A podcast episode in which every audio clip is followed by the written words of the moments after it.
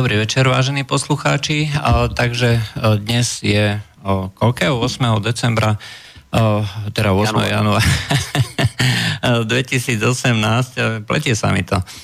A sme tu s medzipriestorom, dnes to bude v zostave Juraj Poláček a Adam Hlavačka zakladateľ, respektíve administrátor spravodajskej alternatívy, ktorú mnohí poznáte zo stránok Facebooku, zo sociálnych sietí a podobne.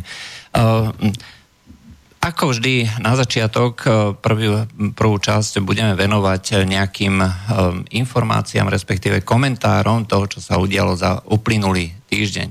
Adam, čo ťa zaujalo počas uplynulého týždňa? Tak, prvom rade dobrý večer všetkým.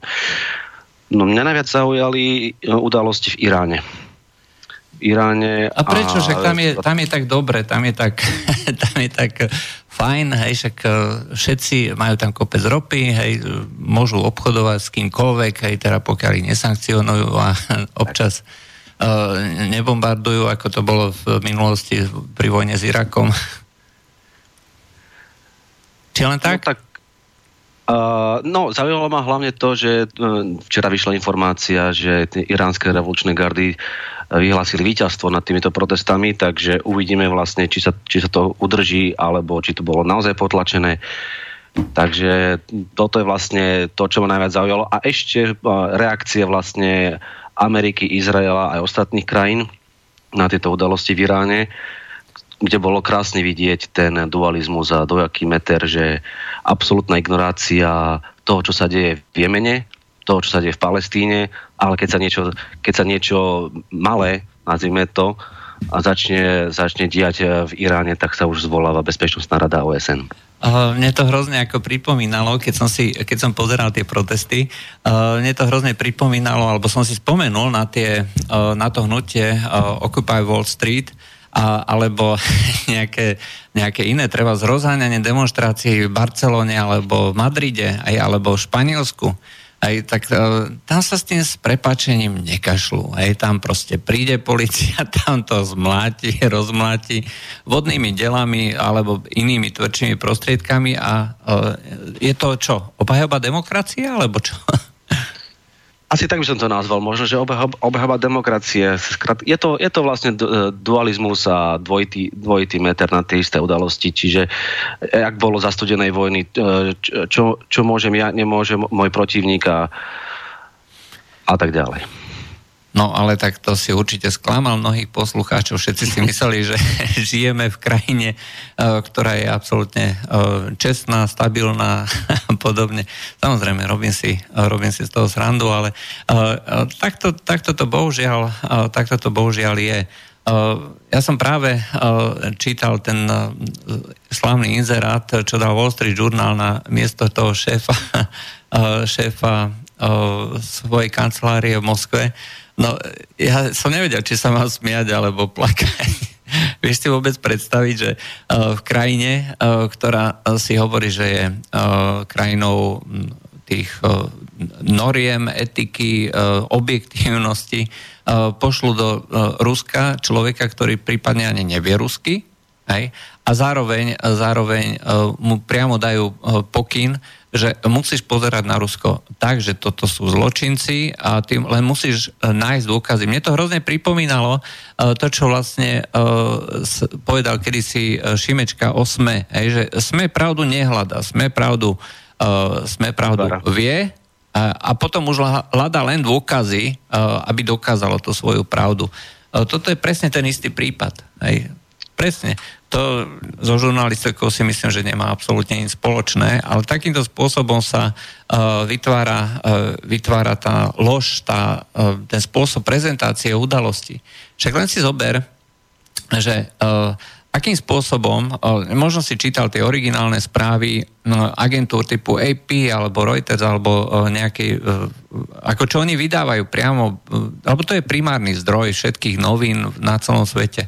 Neexistuje iný zdroj, vždycky je nejaká agentúrna správa a všetci to preberú, prípadne to tam ešte zašmodrchajú a náhodou, ak majú nejakého nejakého korešpondenta v, v regióne, čo v prípade SME znamená, že Jana Šemeš z Izraela tam píše o Iráne, pretože je, že je miestna.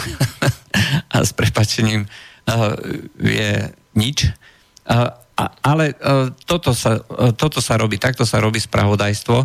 A oni napíšu v tom spravodajstve, že sírske vojska obsadili, sírske vojska dobili hej, nejaké mesto na území Sýrie. Hej, to znamená, uh, ľudia, ktorí pochádzajú z toho mesta možno, hej, uh, chcú vyhnať teroristov, chcú ho oslobodiť od terorizmu. Ale ešte som nepočul, ešte som nevidel jedn, jednu jedinú agentúrnu správu, kde by použili slovo liberate. Ako oslobodiť. To je, tzv. to je, to je klasický newspeak, klasický newspeak, kde sa používajú určité slova, e, v prípade našej strany a v prípade tej protistrany sa používajú iné slova. A e, keď to človek číta, číta jednu stranu, číta druhú stranu, tak si už potom aj sám dokáže vytvoriť svoj vlastný slovník a pekne vidí, ktoré médium, ako sa snaží písať, ako sa, ako sa doslova snaží vytvárať tú pravdu presne ako, ako v prípade SME.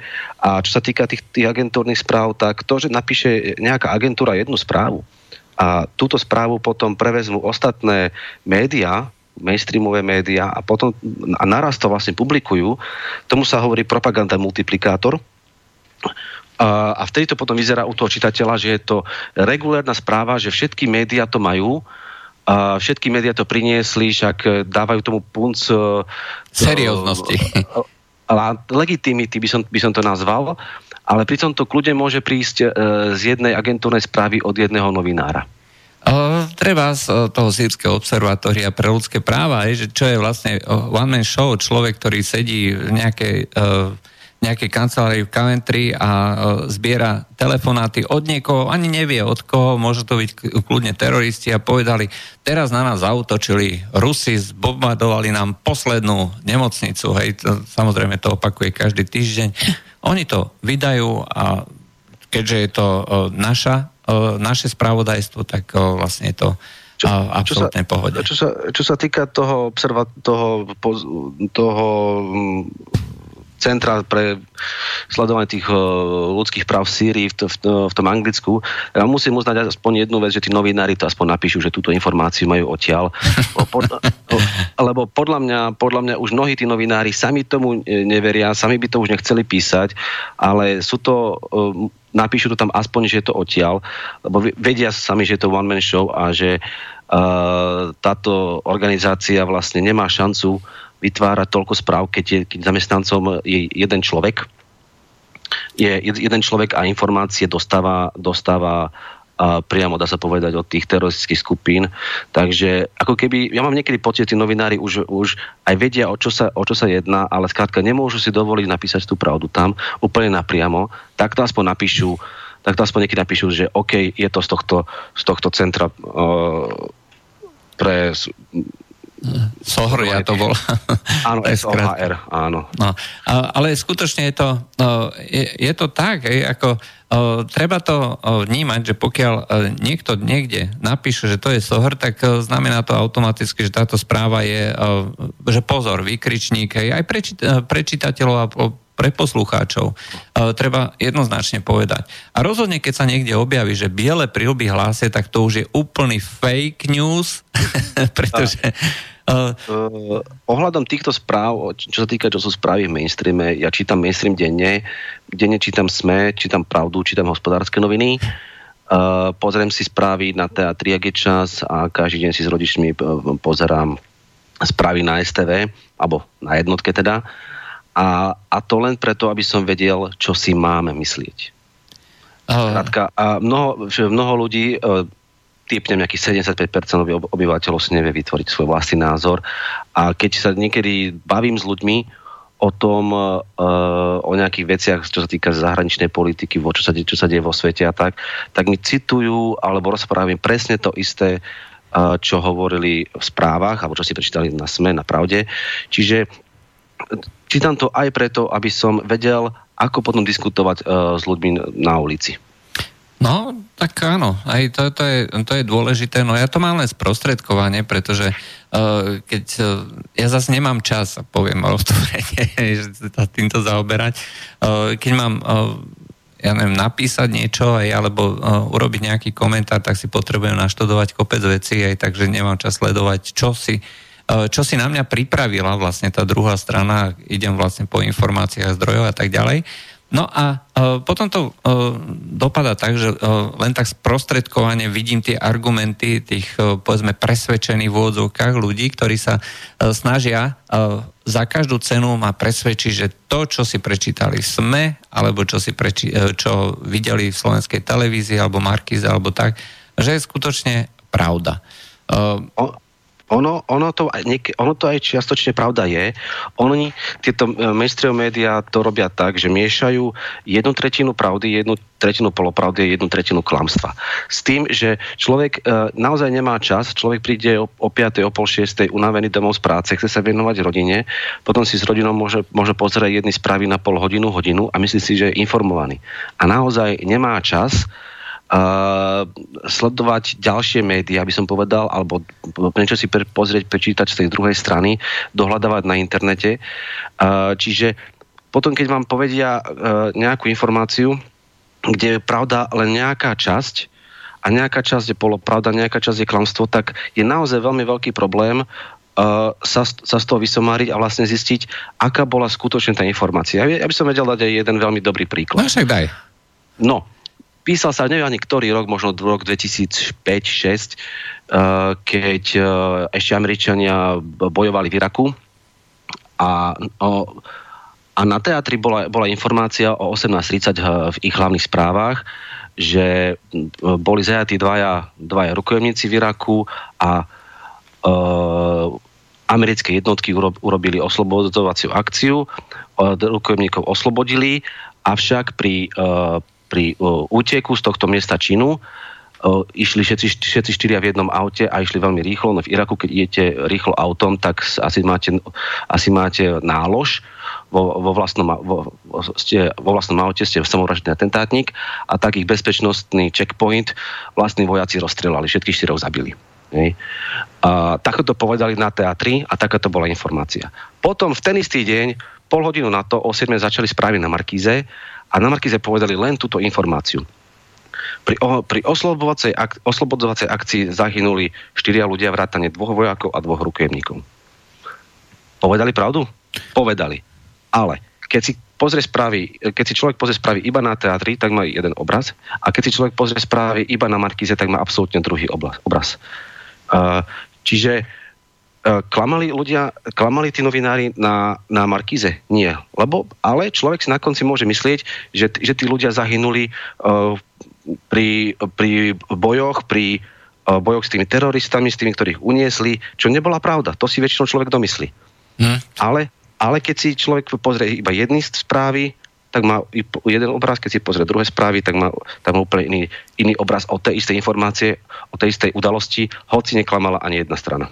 No, bohužiaľ, ako takto to, takto to je a uh, zase ja z tejto poslednej uh, fázy alebo to, tých posledných udalostí uh, neviem, pamätáš si ten chemický útok v Chajšanchu uh, v Sýrii, čo bolo, uh, tak uh, pár dní po, po tom útoku, alebo pár hodín, ja už si presne nepamätám, koľko to bolo, tak zautočili vlastne americké rakety na letisko v Sýrii, hej.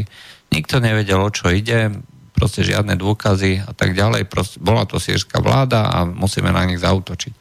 Uh, dnes uh, všetky tieto uh, médiá, už aspoň podaktoré médiá, prestali hovoriť o tom, že to bola sírska vláda, ale už hovoria len o tom, že bol tam chemický útok, z ktorého je obviňovaná sírska vláda. Hej, čiže už tá jednoznačnosť nie, ale zase pokiaľ niekto nesleduje tú situáciu a zapamätá si len to prvé, čo bolo povedané, že bola to sírska vláda, tak dneska ich to obíde týchto ľudí, to si proste už nevšimnú, pretože to sú informácie schované niekde ďaleko v texte a jednoducho to už zaniklo. Takže aj toto je spôsob e, manipulácie verejnosti, že najprv sa povie jedna vec, ktorá sa potom neskôr potichučky zmení, tá interpretácia, ale tú interpretáciu už, tú zmenenú interpretáciu už proste nikto nevníma.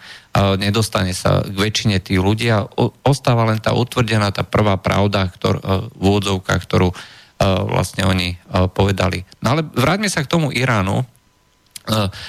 Kvôli čomu ťa to tak hrozne zaujalo? Tak samozrejme, keby sa v Iráne začne diať niečo veľké, tak Irán je regionálna veľmoc, čo by okamžite zneužil Izrael, čo by okamžite zneužila Saudská Arábia. Takže tam by sa to zač- mohlo začať veľmi, veľmi mleť. A, samo, a veľmi, naozaj boli veľmi zaujímavé reakcie Iránu, USA, že ako náhle sa, sa začalo niečo malé diať, tak už, tak už riešili Bezpečnostnú radu OSN, čo, čo keď to naozaj porovnáme s, tými, s, tými, s, tým, s tou Palestínou alebo s Jemenom, kde je námorná blokáda Saudskej Arábie, tam, tam hľadujú milióny, milióny detí. Tu je, je, tam, každý, je tam cholera. Každých, každých 6 minút v Iráne zomre uh, v Jemene, v Jemene uh, zomre uh, dieťa na podvýživu. A? Tak nejako. A je tam cholera, aj normálne akože epidémia cholery, hej, šíria sa tam takéto choroby, ľudia tam doslova skapínajú, hej, po 100 tisícoch. Saudská Arábia bombarduje hlavné mesto Jemenu Sanna, hoci, hoci v tom hlavnom meste sa nebuje vôbec, tam není žiadna fronta. Čiže a, a prečo tam uh, padajú bomby? Saudská Arábia tam, tam uh, urobila inváziu vlastného vojska na juh Jemenu, na čo absolútne nemá žiadne, žiadne, žiadne povolenie Bezpečnostnej rady OSN ani nikoho, čo je Podporuje, podporujú Al-Kaidu. to je ďalšia vec. Čo je, čo je porušenie medzinárodného práva, ale všetci budú ukazovať iba na Rusko. A na spojencov, na spojencov USA, ktorí Uh, ktorí vlastne by nemohli urobiť tieto, bomb, tieto bombardovania v, v Jemene bez toho, aby im USA pomáhali, tak to nejako nikomu nevadí, nejako nevadí. A to je, to je vlastne ten, tá schizofrénia a ten dvojitý meter, ktorý mňa osobne dosť veľmi vytáča. No, ono, e, na dvojitom metri zdá sa, že je postavená celá naša civilizácia, aj, e, pretože no, to je e, umenie propagandy, by som povedal, ktorá sa, ktorá sa kultivuje už proste stáročia.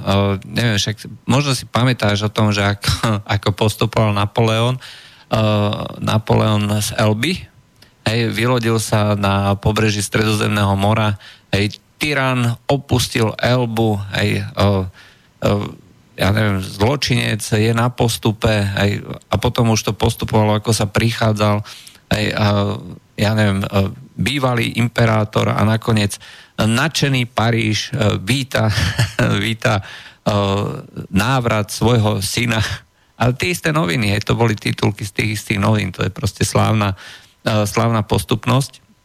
A takýmto spôsobom sa to, uh, sa to kultivuje vlastne už uh, celé stáročia a vyzerá to tak, že ja neustále pripomínam ako ten výrok Lorda Palmerstona, toho známeho premiéra za čas Veľkej Británie, ktorý povedal, že Británia nemá spojencov, väčších spojencov, ani trvalých nepriateľov. Jej záujmy sú trvalé a väčšie a eh, našou povinnosťou, ako povinnosťou politikov je tieto záujmy nasledovať. Eh, čiže je absolútne jedno, čo sa hovorí. Je absolútne jedno. Aj dôležité sú tie záujmy a dôležité je, čo tie krajiny chcú presadiť. Rozčulovať, neviem, ja si osobne myslím, že rozčulovať sa nad tou propagandou je asi dosť zbytočné. Jednoducho takto to budú robiť uh, úplne všetci, každá veľmoc. A jedno, že či je to Rusko, či je to Amerika, či je to uh, treba z Irán alebo, alebo Izrael. Aj každý si uh, v rámci uh, toho svojho piesočku aj bude stavať tie svoje vzdušné zámky, teda pre tých, uh, pre tých uh, čitateľov, respektíve pre tých voličov, nie? Chmela raz povedal v jednom videu, mám to aj, je to aj vlastne na našej stránke na spravodajskej alternatíve, že počas druhej svetovej vojny, keď bola tiež informačná vojna medzi Nemcami a Britmi, uh, tak Briti išli na to systémom, že budú že na to, aby im verili, lebo tak sa, že sa, hovorilo, že Briti budú tiež robiť svoju propagandu, tak uh, na to, aby, im, aby, aby Britom ľudia verili, tak začali Briti hovoriť pravdu. Čistú pravdu. A asi to aj fungovalo, Na, na mňa veľmi zapôsobila stránka Almasdar News, možno poznáte, to je stránka, ktorá informuje, ktorá informuje o situáciách Blízko východu. v Syrii. Syrii. A táto stránka dá aj informácie, že sírska armáda sa stratila vojakov a prišli o toľko vojakov a o toľko a stratili územie. Čiže nedávali len, jedno, len jednostranné informácie, že sírska armáda postupuje, ale aj, že sírska armáda do, e, dostala na frak a, do, a stratila vojakov. A to, keď človek vidí informácie z jednej a z druhej strany, ktoré mu nemusia byť úplne pochutí, tak ale tak musí, musí si povedať, že toto je niečo, čo mi, čo, čo mi dáva informácie z jednej a druhej strany a je to niečo, čo by som mal ďalej sledovať. Lebo ak to bude také, také čierno-biele, aké to je momentálne, hlavne v našom mainstreame, tak potom sa, potom sa ten mainstream mus, sa, nechá, nechápem, jak sa môže čudovať, že uh, ľudia na ňo začnú kašľať a utekajú za alternatívnymi médiami, keďže ten mainstream už bol veľakrát, veľakrát prichytený pri, pri klamstvách. Ono, uh, takto, mm, samozrejme, uh, pokiaľ má človek záujem aj dostane sa k informáciám, tých informácií je proste spústa, aj, aj z toho regiónu, či je to už miestna tlač, alebo tlač, ja neviem, Middle East Eye, alebo ja neviem, Al Monitor, Diplomat a tieto, tieto rôzne, alebo Asia Times, hej. To sú všetko portály, respektíve časopisy, ktoré mapujú tú situáciu a snažia sa prinášať skutočne čo najobjektívnejšie informácie, lebo z toho žijú, hej nežijú, e, nežijú len z toho, že nejaký veľký konglomerát si predplatí nejakú tučnú reklamu a tak ďalej, ale e, e, žijú z preklíkov alebo z toho, že čo dajú nejakí donory a podobne. Hej. A jednoducho takto to je. Hej. A, ale tu nevidím vôbec žiadnu, žiadnu snahu vytvoriť nejaké ta, takéto objektívne médium, možno sú niektorí novinári a žurnalisti, ktorí sa snažia zachovať si to svoje nejaké stanovisko, vnútorné stanovisko a nebyť taký alebo onaký, nebyť propagandisti, ale ich málo. A nie je to koncentrované tak, ako si povedal to Almazdar News. Je, je ich málo, je ich málo a ja hovorím jedno, že, že ak má človek čas, tak nech si prečíta informácie, alebo nech si získa informácie z jednej strany, nech si získa informácie z druhej strany a pravda bude častokrát niekde uprostred. S tým, že je veľmi dobre si to ešte potom potvrdiť nejakými nejakou tou treťou stranou typu nejaké, nejaké videá priamo z frontu alebo tiež ne, ne, na Facebooku možno ne, nejaké videá, ktoré ľudia nakrútia len telefónom. Sú takéto stránky, kde človek si môže nájsť uh, videá priamo priamo vlastne, dá sa povedať, e, z, e, z frontu napríklad z tej Sýrie alebo z tých protestov v Iráne. A pot, potom človek vidí, a potom, potom človek pekne vidí, že k tomu hovorí pravdu, či jedna strana alebo druhá strana, a, alebo respektíve k čomu sa tá pravda bližšie viac, viac blíži. Mne osobne sa no, páči ako takýto prístup a snažím sa to uh, uzavrieť sa vlastne len pre to jednou uh, pravdou, či už tou mainstreamovou alebo tou alternatívou, hej, znamená uh, skutočne mať pokrivené vnímanie. Ja to vnímam ako veľký, veľký nedostatok. Hej. Čiže keď niekto treba povie, že Rusi sú zlí hej, a úplne ignoruje, že sú tam objektívne veľké úspechy, veľké veľké možnosti a že nie je možné ich ignorovať, nie je možné ich izolovať, tak to je, ne, to je nepravda. To je proste klamstvo, to je lož. Druhá možnosť, že Rusi sú proste dobrí a všetko, čo robia, je dobré, to je tiež blbosť a a tiež je to pokrivený obraz sveta. A, mne to, ja som na našom portáli ako Slobodný výber sme vydali ako informáciu o novej stíhačke ZU-57, ktorú Rusi, ktorú Rusi prvýkrát odskúšali v nejakom tom draku, ktorý už vyzerá skoro definitívne s novými motormi. Ja len veľ, veľká časť poslucháčov, respektíve čitateľov, to prezentovala, ako keby to už malo e, nabehnúť, ako keby to už malo začať sa vyrábať e, v sériách pomaly stovky kusov a e, o dva alebo o tri roky, ako celé nebo bude zaplnené stíhačkami EZU 57. Hej, ale tak to nie je, pretože to sú absolútne absolútny vrchol techniky, ktorá, ktorá sa musí najprv odskúšať a to trvá dlho, to trvá celé roky.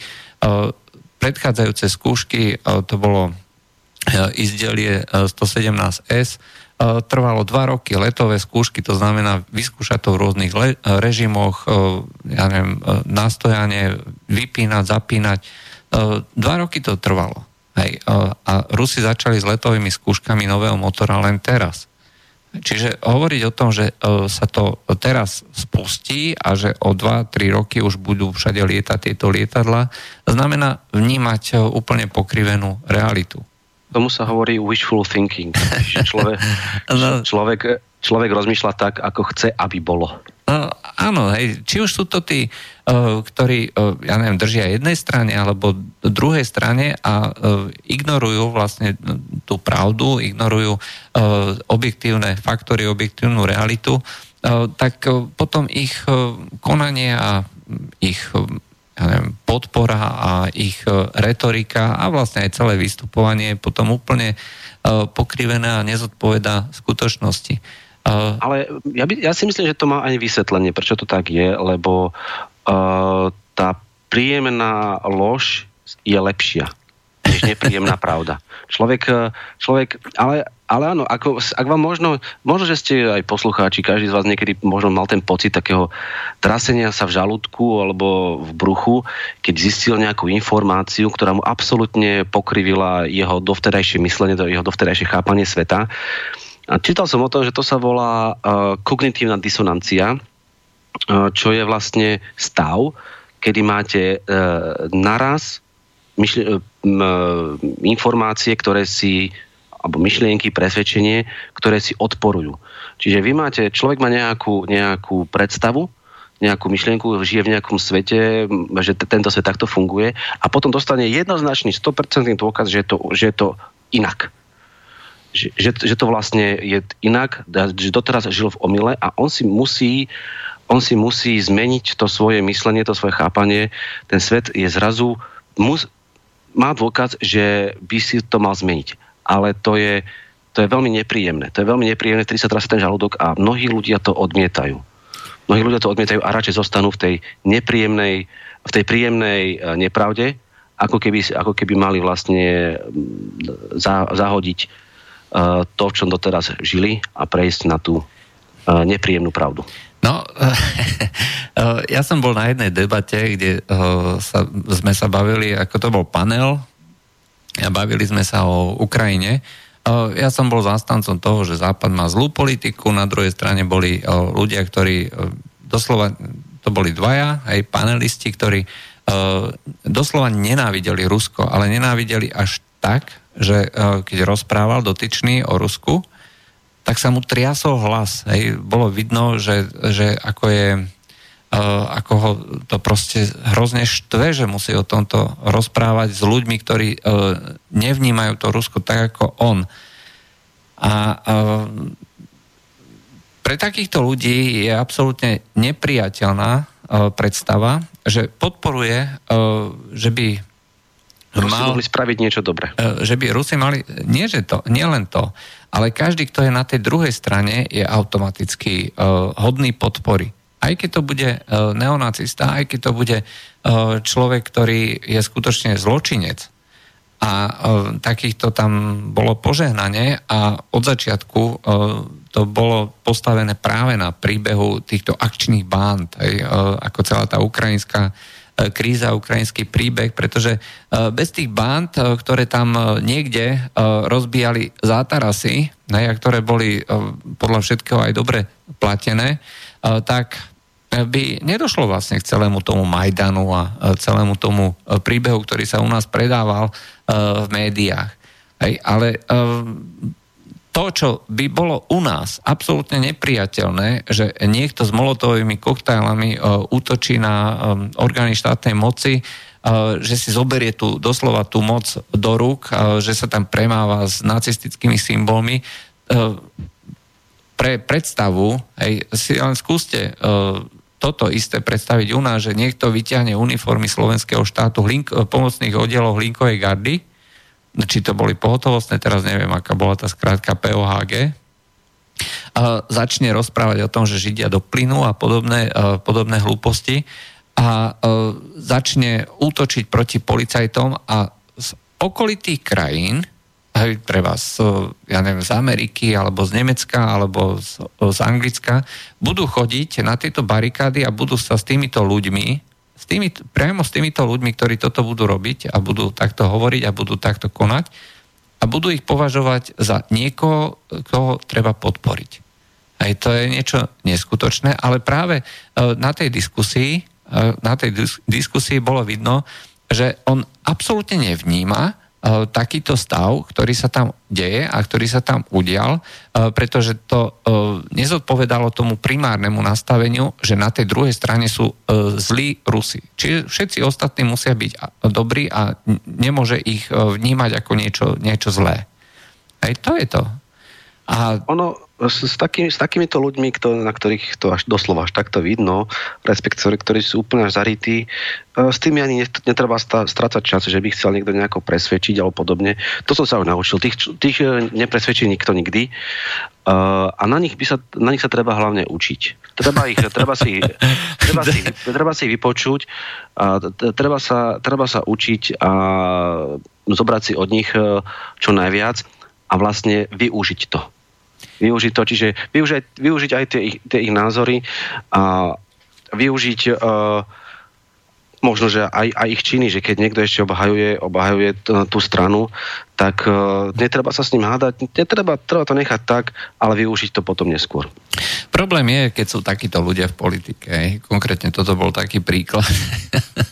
a, um, to už je iná záležitosť. No, a, a na základe takýchto úplne pokrivených, uh, pokriveného videnia sveta, ktorý odmieta vidieť realitu, potom sa snaží formovať a tvoriť politiku. Tak to už je potom podľa mňa veľký prúser.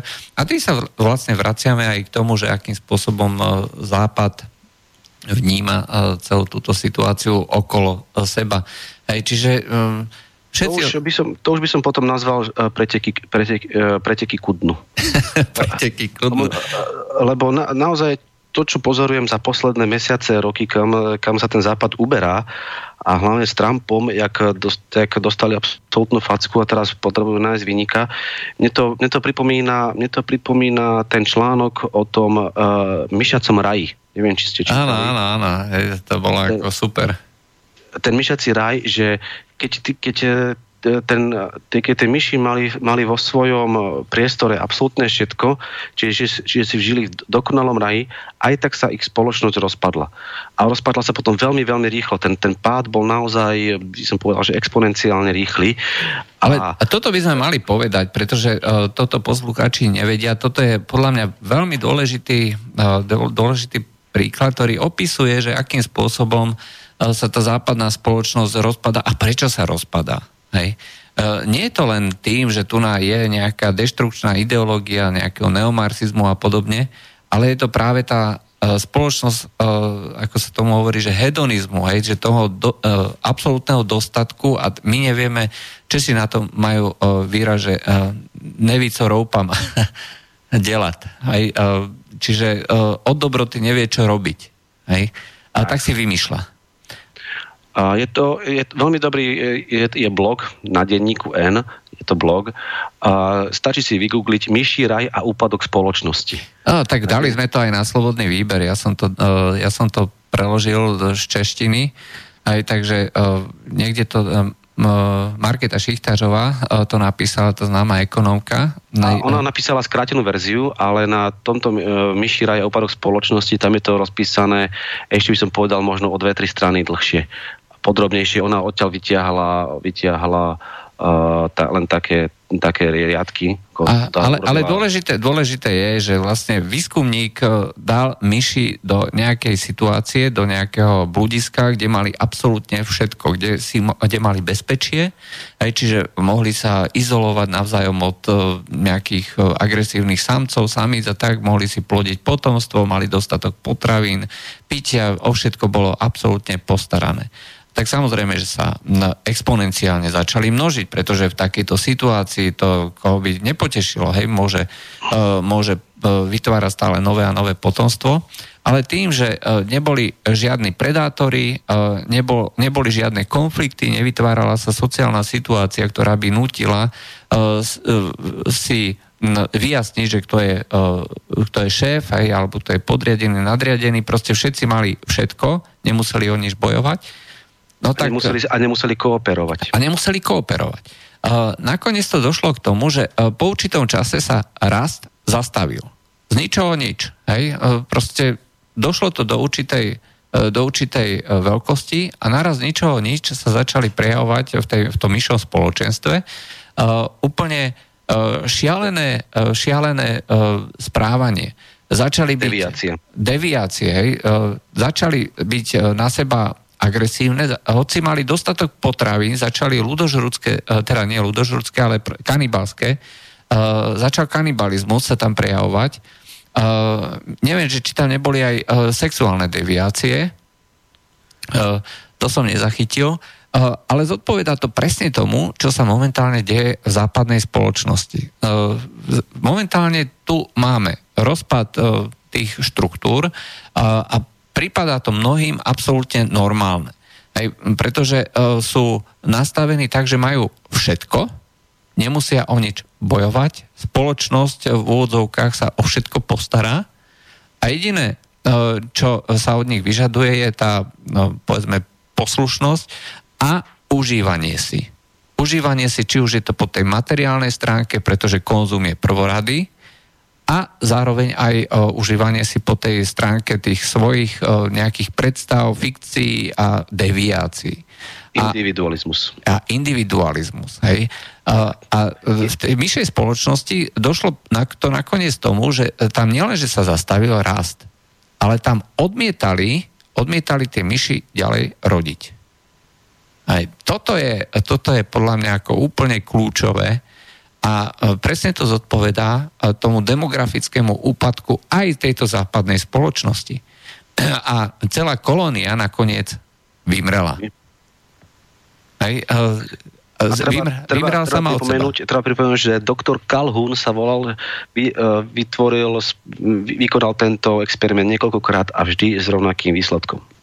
No tak toto tam nebolo, ale je, toto je podstatná informácia a vyzerá to tak, že pokiaľ uh, nie je zabezpečená eh, nutnosť odpovednosti, eh, kooperácie, aj pokiaľ sa vytvorí táto civilizácia absolútneho dostatku pre všetkých, tak nedôjde k tomu naplneniu socialistického hesla alebo komunistického hesla, že každému podľa jeho potrieb a tak ďalej jednoducho tá spoločnosť mizne. Bola, tam, bola tam ešte jedna veľmi dobrá poznámka, že keď e, e doktor Calhoun sp- sp- spravil to, že zdroj vody dal vyššie, že jedna myš vlastne na, na ten zdroj vody nedosiahla, potrebovali byť dve myši, že jedna sa postavila na druhú, tak tú spoločnosť e, zachránilo. Čiže tie myši boli zrazu nútené spolupracovať Čiže sa tam, sa tam musela vytvárať interakcia v tej spoločnosti. Tí myši sa nemohli uh, atomizovať, čiže uzatvárať do seba, museli spolupracovať a toto tu spoločnosť myši vtedy zachránilo. Takáto malá drobnosť. No, uh, ale o tomto presne je, o tomto sú presne aj tie, no, povedzme, vzťahy k rodine, uh, pretože uh, urobiť e, ten model absolútneho dostatku e, znamená vlastne tých e, ľudí, keď to berieme, lebo my sme v podstate tiež takéto myši, tak znamená skutočne ich poslať niekam, že, kde nie, že si budete užívať, kde budete naopak umierať. A Bohužiaľ, inštinktívne toto všetky ostatné civilizácie chápu a tento model sociálnej social welfare spoločnosti, toho sociálneho, sociálneho štátu, nikde inde na svete nie je, neexistuje. Dokonca aj v Číne, ktorá sa tak momentálne dramaticky rozvíja, v Indii a tak ďalej, tak všade, pokiaľ sú nejaké modely sociálneho zabezpečenia, tak sú veľmi minimálne a mizivé a jediné, čo týchto ľudí dokáže zachrániť a čo tú spoločnosť potom v podstate ťaha dopredu, je spolupráca, je kooperácia, spoliehanie sa na tie väzby, či už sú to rodinné väzby alebo väzby v rámci nejakej komunity. Bez toho jednoducho nie sme schopní komunikovať. Rozbiť tieto väzby znamená zničiť a rozbiť túto spoločnosť skôr alebo neskôr. Súhlasím, súhlasím, ale keď sa vrátime vlastne naspäť tej téme, že ako rýchlo sa dokáže spoločnosť rozpadnúť, tak, mm, tak presne, keď sledujem to, čo sa deje za posledné mesiace a roky uh, na západnej spoločnosti, tak mi to úplne pre, pripomína tento myší raj a ich, ich veľmi rýchly až, až exponenciálny úpadok. O, tak e, my máme jedno o, šťastie alebo nešťastie, ako sa to vezme. Žijeme v globalizovanej spoločnosti, o, to znamená, že o, rozpad tejto chorej spoločnosti o, neznamená to, že zanikne ľudstvo ako také, jednoducho bude nahradené o, nejakou inou, iným modelom, inou spoločnosťou. O, treba spoločnosťou, ktorá odmieta sa podriadiť tomu sociálnemu modelu všeobecného všeobecne zaopatrovacieho štátu, ale naopak e, trvá na tých rodinných väzbách hej, a na tie sa v prvom rade spolieha. A ten islám, ktorý nám sem prichádza, alebo islamská kultúra, e, je kultúrou, ktorá v konečnom dôsledku e, bude musieť nahradiť takúto spoločnosť z dvoch dôvodov. Prvý dôvod je ten, že islamská spoločnosť je neefektívna z rôznych dôvodov. To znamená, že nebude, nebude zdroje na ten sociálny štát a jediné, čo potom ostane, tak to je potom tá druhá vec, že tie väzby v rámci tej komunity neustále pretrvávajú. A tá spoločnosť jednoducho prežije. Nebude možno tak výkonná, ako sme vytvorili tú západnú spoločnosť, západnú civilizáciu, ale jednoducho bude mať budúcnosť, bude mať perspektívu. Možno sa to mnohým ľuďom asi tak zle počúva, ale v tomto nastavení, tak ako je táto spoločnosť nastavená, tak uh, asi je to jediná, uh, jediná reálna možnosť. No, a... no neviem, tu by sme už mohli, mohli špekulovať. ja hovorím o západnej spoločnosti, ktorá nemá ani ochotu brániť nejaké hodnoty, pretože tie neexistujú. A napríklad také Rusko, aj keď, keď zase zabrdneme hej, do týchto tém, také Rusko, tak to, to má jednu obrovskú výhodu, že na štát sa tam nespolieha absolútne nik. E, napriek tomu, že mnohí majú e, predstavu o tom, že e, Rusko je štát, ktorý sa postará, nie je to pravda. V Rusku sa musíte postarať v prvom rade sami o seba a tie tzv. penzie, ktoré samozrejme sú nejaké, e, nepostačujú na živobytie, čiže stále tam pretrvávajú, pretrvávajú rodinné väzby, stále tam pretrvávajú komunitné väzby a e, môže to vyzerať tvrdo, ale toto je práve model, e, ktorý zabezpečuje prežitie a rozvoj tej spoločnosti. Zabezpečuje práve to, čo si povedal, tie komunitné väzby, potrebu spolupráce a tak ďalej a tak ďalej. Zhrnul by som to asi tým, že šťastie človeka sa neurčuje podľa majetku, ktorý má, ale podľa medziludských vzťahov. no, je to no, asi tak. Dobre, dáme si pesničku, po pesničke sa vrátime znova.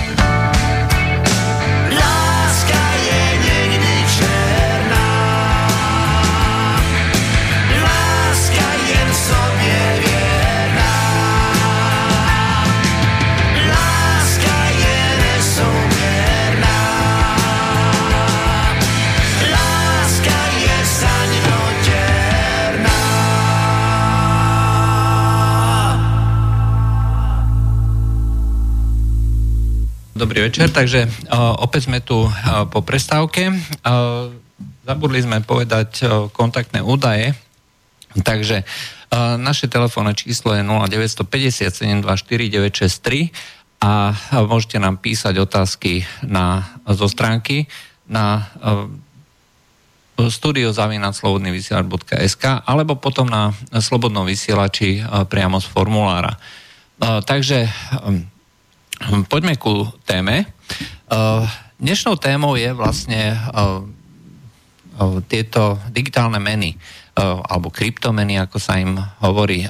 Ľudia najčastejšie poznajú Bitcoin a zdá sa, že mm, je v poslednom čase E, toto obrovskou témou, veľkou témou, hlavne kvôli tomu, že e, mnohí ľudia začínajú zisťovať, že e, sa točia okolo toho veľké peniaze, hovorí sa o miliónoch, miliardároch a podobne. Aký ty máš na to názor? Otázka na mňa? Áno, áno. Tak sú v tom obrovské peniaze, keďže keďže už uh, Chicagska burza, New Yorkská burza už, už obchoduje aj s futures, ETF sa teraz začnú, sa začne obchodovať uh, s bitcoinami. Uh, tak, a veľa, je, je, je taký obrovský nápor, respektíve je taký obrovský ošiel momentálne, že stránky, kde, by, kde sa dá s nimi obchodovať, s tými kryptomenami, uh, majú problém vybavovať vybavovať nové účty, zakladať nové účty, overovať, overovať nové účty, lebo tak treba poslať inform- fotky občianského a tak ďalej. Uh, majú problém vybavovať uh, tikety uh, na saporte. Krásny príklad, stránka Coinbase, jedna z najpopulárnejších, poslala užívateľom mail, že zvýšili počet, uh, počet zamestnancov na ich oddelení podpory o 640%. to je hodne o 640% presne. To bola informácia, tuším, spred mesiaca. Tak nejako a možno dvoch a ja som tam otvoril jeden tiket a sedem dní mi ani neodpísali.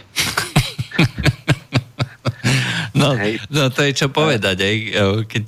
Ďalšia, no. áno, ďalšia, ďalšia stránka uh, už uh, uh, účty vytvárala, ich vytvára len na základe pozvánok. Čiže ak má niekto účet, tak má dostane tri pozvánky a môže pozvať troch ľudí a na základe týchto pozvánok sa, sa dajú vytvoriť konta nejako inak.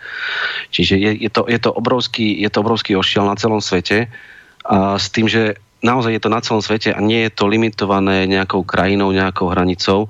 A toto je to, čím je Bitcoin alebo kryptomeny zaujímavé, že je to, je, je to celosvetové. Je to celosvetové a nepozná to hranice.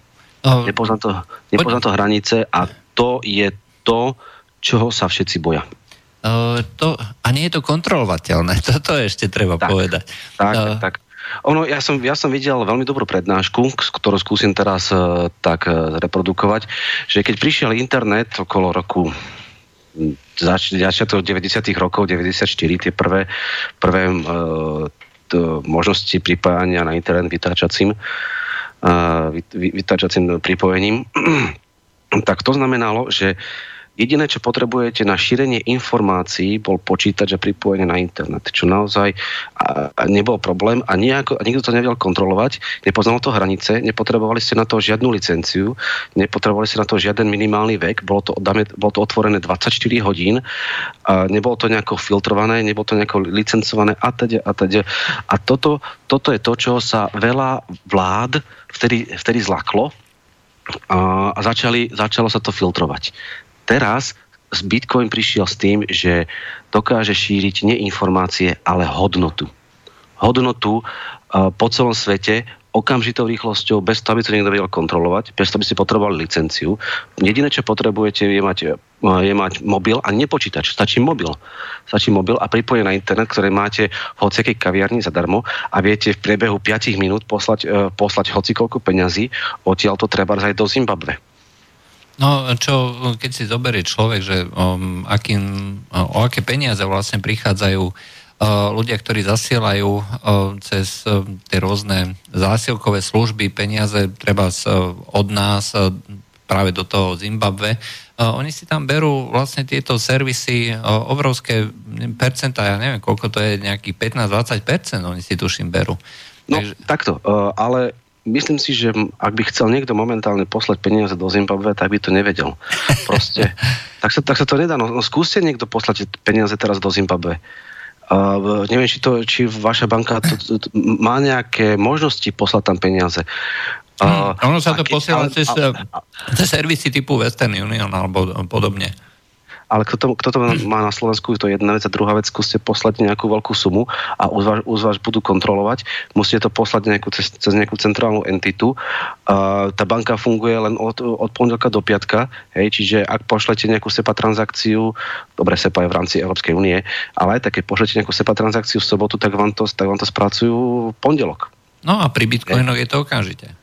Pri Bitcoin je to okamžite. Sice na druhej strane Bitcoin momentálne má, má problémy, že má vysoké poplatky, ale rieši sa to. Rieši sa to, ale nastupujú aj, aj iné kryptomeny. Hm. Uh, poďme troška na začiatok.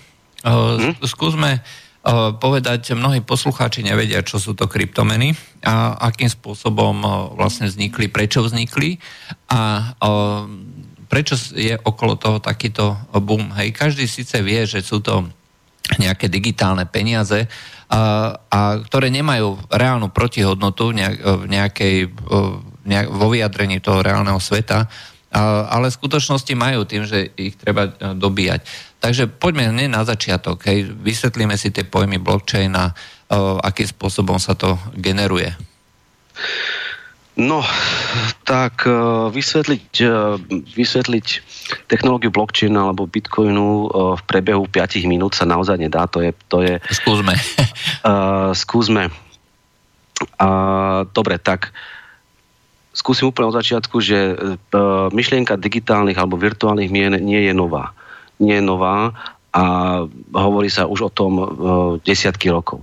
Bol tam jeden veľmi, veľmi závažný problém a to, ako sa zabrániť, ako zabrániť tzv. dvojitej platbe. To znamená, že mám nejakú virtuálnu menu, kde nemám žiadnu centrálnu entitu. Hej? Čiže to, toto, je, bolo, toto je, je základom, že nechcem mať žiadnu centrálnu, uh, centrálnu jednotku, cez ktorú by to všetko išlo. A teda máme nejakú, máme nejakú virtuálnu menu bez centrálnej jednotky a niekde zaplatíme u nejakého obchodníka nejakú sumu peňazí. Čo mi bráni, aby som tieto isté peniaze o minútu neskôr nezaplatil nejakému inému obchodníkovi. A toto bol, toto bol veľký technický problém, že ako zabezpečiť to, že to mám decentralizované, ale zároveň naraz uh, máme všetci rovnaké informácie, to znamená, že i, i, tie isté peniaze nemôžem použiť u jednoho obchodníka a zároveň aj, aj u druhého obchodníka o minútu neskôr. Toto, toto vyriešilo v roku 2009 Satoshi Nakamoto, hoci nikto nevie, kto to je, ale je, je to, to pseudonym. Je, je to, je, je to jedna fyzická osoba, ktorá bola aktívna na, na četoch, čiže uh, sú, sú po ňom informácie, keď uh, diskutoval s tými ľuďmi, ktorí, ktorými mu pomáhali programovať uh, Bitcoin. Zisťovali, tí ľudia vlastne zisťovali aj kedy vlastne asi spal podľa toho, kedy tie uh, súbory toho Bitcoinu, toho, ten zdrojový kód aktualizoval, keď ho neaktualizoval, kedy asi spal že či to bol, e, mal dokonalú angličtinu, používal britské výrazy, takže môže to, mohol to byť Američan, ale používal britské výrazy, takže možno, že bol britského pôvodu. A on, on to vyriešil v roku 2009 technológiou blockchain, ktorá je vlastne ako keby uh, virtuálna účtovná kniha, uh, ktorej, ktorej uh, kópiu majú všetci naraz. Uh, tým sa vlastne zabezpečí to, že nemôžeme vykonať tzv. E, tú dvojitú platbu. Čiže e, je to decentralizovaná účtovná kniha, ktorej kópiu majú, majú všetci naraz, rovnakú kópiu a nebudem teraz chodiť do podrobnosti, ako sa to aktualizuje, lebo to je naozaj by to bolo treba nakresliť a nejaké, nejaké najlepšie, najlepšie by bolo mať nejakú tabulu, najlepšie je si to pozrieť možno na YouTube. Tam je to aj graficky dobre znázornené v mnohých videách. Um, Uh, takže táto, táto technológia blockchainu je vlastne o tom, že máme, uh, máme reťaz blokov, kde, je, kde máme, máme prvý blok, tzv. Genesis blok, to je pr- blok, ktorý začína celú reťaz. Áno, uh, uh, Nakamoto blok. dajme tomu Nakamoto blok, volá to, ale volá to oficiálne Genesis Jasne. blok. Uh, ináč chain je po anglicky reťaz, hej, takže uh, reťaz blokov. Tak, reťaz blokov, hej. A tento blok obsahuje nejaké informácie, informácie o transakciách a potom, dá sa povedať, v hlavičke potom o, o, obsahuje informácie o nasledujúcom bloku. Ten, ten nasledujúci blok obsahuje informácie o predchádzajúcom bloku, takže sú prepojené a obsahuje ďalšie informácie o transakciách. Uh, ide, ide o to, že v týchto, v týchto blokoch ktorý má v prípade Bitcoinu veľkosť 1 MB a už je to málo, je to nedostatočné, preto tie transakcie toľko trvajú. Sú informácie o, o transakciách a my čo tí e, ťažiari alebo minery, ktorí majú nainštalovaný na svojom počítači nejaký software a majú využité grafické, grafické karty na 100% a vlastne počítajú nejakú ťažkú kryptografiu, náročnú kryptografiu, a, tak oni sa vlastne snažia a, e, vyriešiť matematický problém, ktorý, ktorý nerieši vlastne nič závažné pre ľudstvo, čiže kebyže sa to nepočíta, tak sa nič vlastne nestane, ale keď sa vyrieši tento kryptografický problém, tak sa vytvorí nový blok. Tak sa vytvorí nový blok v, tom, v tomto blockchaine a tým pádom tento, tento ťažiar, ktorý prišiel na ten správny výsledok, čo je len otázka nič iného, iba náhody, iba náhody, tak dostane odmenu v, v podobe bitcoinu. No. To znamená, že vlastne ty sme si aj povedali zároveň, že akým spôsobom vznikajú bitcoiny. Neexistuje žiadna nejaká centrálna entita, ktorá by to jednak kontrolovala, ale zároveň neexistuje ani žiadna centrálna entita, ktorá by tak ako dnes pohybom klávesnice vedela vyrobiť ďalších 100 miliard nových peňažných jednotiek, dolárov, libier alebo čokoľvek iného. Tak. Tak e, Bitcoin nemá žiadnu centrálnu entitu, čiže uh, kontroluje to sieť, čiže kontrolujú to tí minery, tí minery, ktorí, ak sa chcú vlastne zhodnúť na niečom, tak musia mať zhodu 51% a viac. Hej. Uh, preto napríklad pôvodný Bitcoin, ktorý založil Satoshi Nakamoto, má veľkosť bloku 1 MB, ktorý je už málo. A potom v minulý rok, niekedy možno apríl, alebo začali, začali byť e, dohady alebo tlaky na to, aby sa veľkosť toho bloku zväčšila na 2 MB, na 4 MB alebo na 8 MB. A e, komunita sa nevedela zhodnúť. Komunita sa vtedy nevedela zhodnúť, tak, e, sa, tak v auguste 2016, minulý rok sa stalo to, že nastal tzv. hard fork. hard ako tvrdý a fork akože vidlička, čiže dá sa povedať, že tá reťaz sa oddelila a išla si vlastným životom a vznikol Bitcoin Cash. Vznikol, vznikol Bitcoin Cash, čím mal zachádzam už trošku už do detajlov, ale vrátim sa naspäť e, k tomu, k tomu Bitcoinu, že momentálne sú už ďalšie tlaky na, na, ďalš, na ďalšie aktualizácie toho, to, toho blockchainu, že by sa mal predsa len zväčšiť eh, ten blok aspoň na tie 2 MB, ak nie 4. A vyriešiť niektoré technologické problémy, ktoré ten Bitcoin má, lebo momentálne transakcia trvá pol hodinu, a nie už eh, minútu, ako to bolo doteraz. Hm. Poplatky sú, sú strašne vysoké, čiže je to aj 10 eur, keď chcete, keď chcete eh, presunúť 100 eur, čo je 10%, čo je nekresťanský veľký, nekresťanský veľký poplatok. A tá komunita sa nevie zhodnúť. Čiže uh, to je dôkaz toho, by som povedal, že to nie je že nevýhoda, nevýhoda, ale som povedal, že to je vlastnosť toho, toho Bitcoinu, že nie je tam žiadna centrálna entita, ktorá povie, že to bude takto. A mhm. basta. Hmm, jasne. To sa musí zhodnúť komunita a tá komunita sa nevie zhodnúť, čiže dá sa povedať, že to je vlastnosť tej, toho, toho, toho, toho bitcoinu, toho blockchainu, že musí nastať koncenzus aspoň 51% a to je problém. Hmm.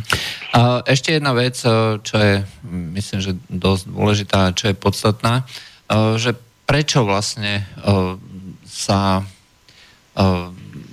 je taký obrovský boom, prečo všetci ľudia sa začali o to zaujímať. Začala proste stúpať cena. Z akého dôvodu začala stúpať cena, keď to sú len digitálne, digitálne entity, digitálne jednotky, ktoré sa neviažu k ničomu, že za nejaké, ja neviem, že musí sa vyťažiť nejaké zlato a podobne. Uh, je, s Bitcoinom je to podobne ako so zlatom, čo je veľmi dobrý, dobrý príklad, lebo zlato nikto z nás nevie vytvoriť. Alchymisti sa pokúsali, pokúšali vytvoriť zlato, nikomu sa to nepodarilo, okrem prírody. Čiže zlata je na tejto planete konečné množstvo. To isté platí aj pre Bitcoin, že Satoshi Nakamoto naprogramoval Bitcoin tak, že ich bude 21 e, miliónov kusov ani o jeden viac. Nikto nikdy nevytvorí viac ako 21 miliónov bitcoinov. A treba ešte a... podotknúť, že, že uh, tie prvé bloky sa vytvárali relatívne rýchlo. Každý ten ďalší je čoraz náročnejší a, a trvá čoraz dlhšie tento blok vytvoriť. Čiže dá, dá sa povedať, že sa neustále predlžuje ten interval medzi jednotlivými blokmi. Koľko to teraz je? Uf, to momentálne neviem povedať, dá sa to, dá sa to vyhľadať na blockchain.info. Tam sa dajú tieto informácie nájsť. Podrobnosti o celom blockchaine a o vlastnostiach aktuálneho blockchainu, ktorý má momentálne tuším vyše 170 GB Čiže aby ste si stiahli týchto 170 GB, tak by ste si stiahli vlastne celú účtovnú knihu, čiže históriu všetkých transakcií blockchainu a vedeli by ste dostať teoreticky úplne k prvej transakcii, k prvému Genesis bloku. No, no a e, prečo to má hodnotu? Lebo aj tých bitcoinov je, je teda 21 miliónov a je to, naprogra- je to naprogramované ešte aj tak, že čím viacej ľudí to ťaží, tým je e, náročnosť ťažby vyššia. Čiže Čiže dá sa povedať, že e, ťaženie sa spomaluje. Ja si, ja som, ja si pamätám, keď som mojou starou grafickou kartou kúpenou v roku 2011 skúšal ťažiť skúšal ťažiť Bitcoin, vtedy nebola žiadna jedna mena, mám Bitcoin, že skúš, skúsim ťažiť mojou starou grafickou kartou. Vtedy som za pár dní vyťažil 0,31 Bitcoinu. Vtedy to malo hodnotu 2 eura. A to som za pár dní vyťažil, hej, čiže Uh, to bolo z toho dôvodu, že vtedy naozaj bolo málo ťažiarov na celom svete a málo ľudí, málo ľudí ťažilo. Preto mi to išlo aj starografickou kartou relatívne rýchlo, lebo teraz uh, štyrmi grafickými kartami človek, e, človek vyťaží za jeden deň 0,0008 bitcoinu. Čiže to sa už počíta v milibitcoinoch. No, to znamená, že uh, tebe to bude trvať E, vyťaženie jedného e, bitcoinu, keď to dobre rátam, tak 3 mesiace?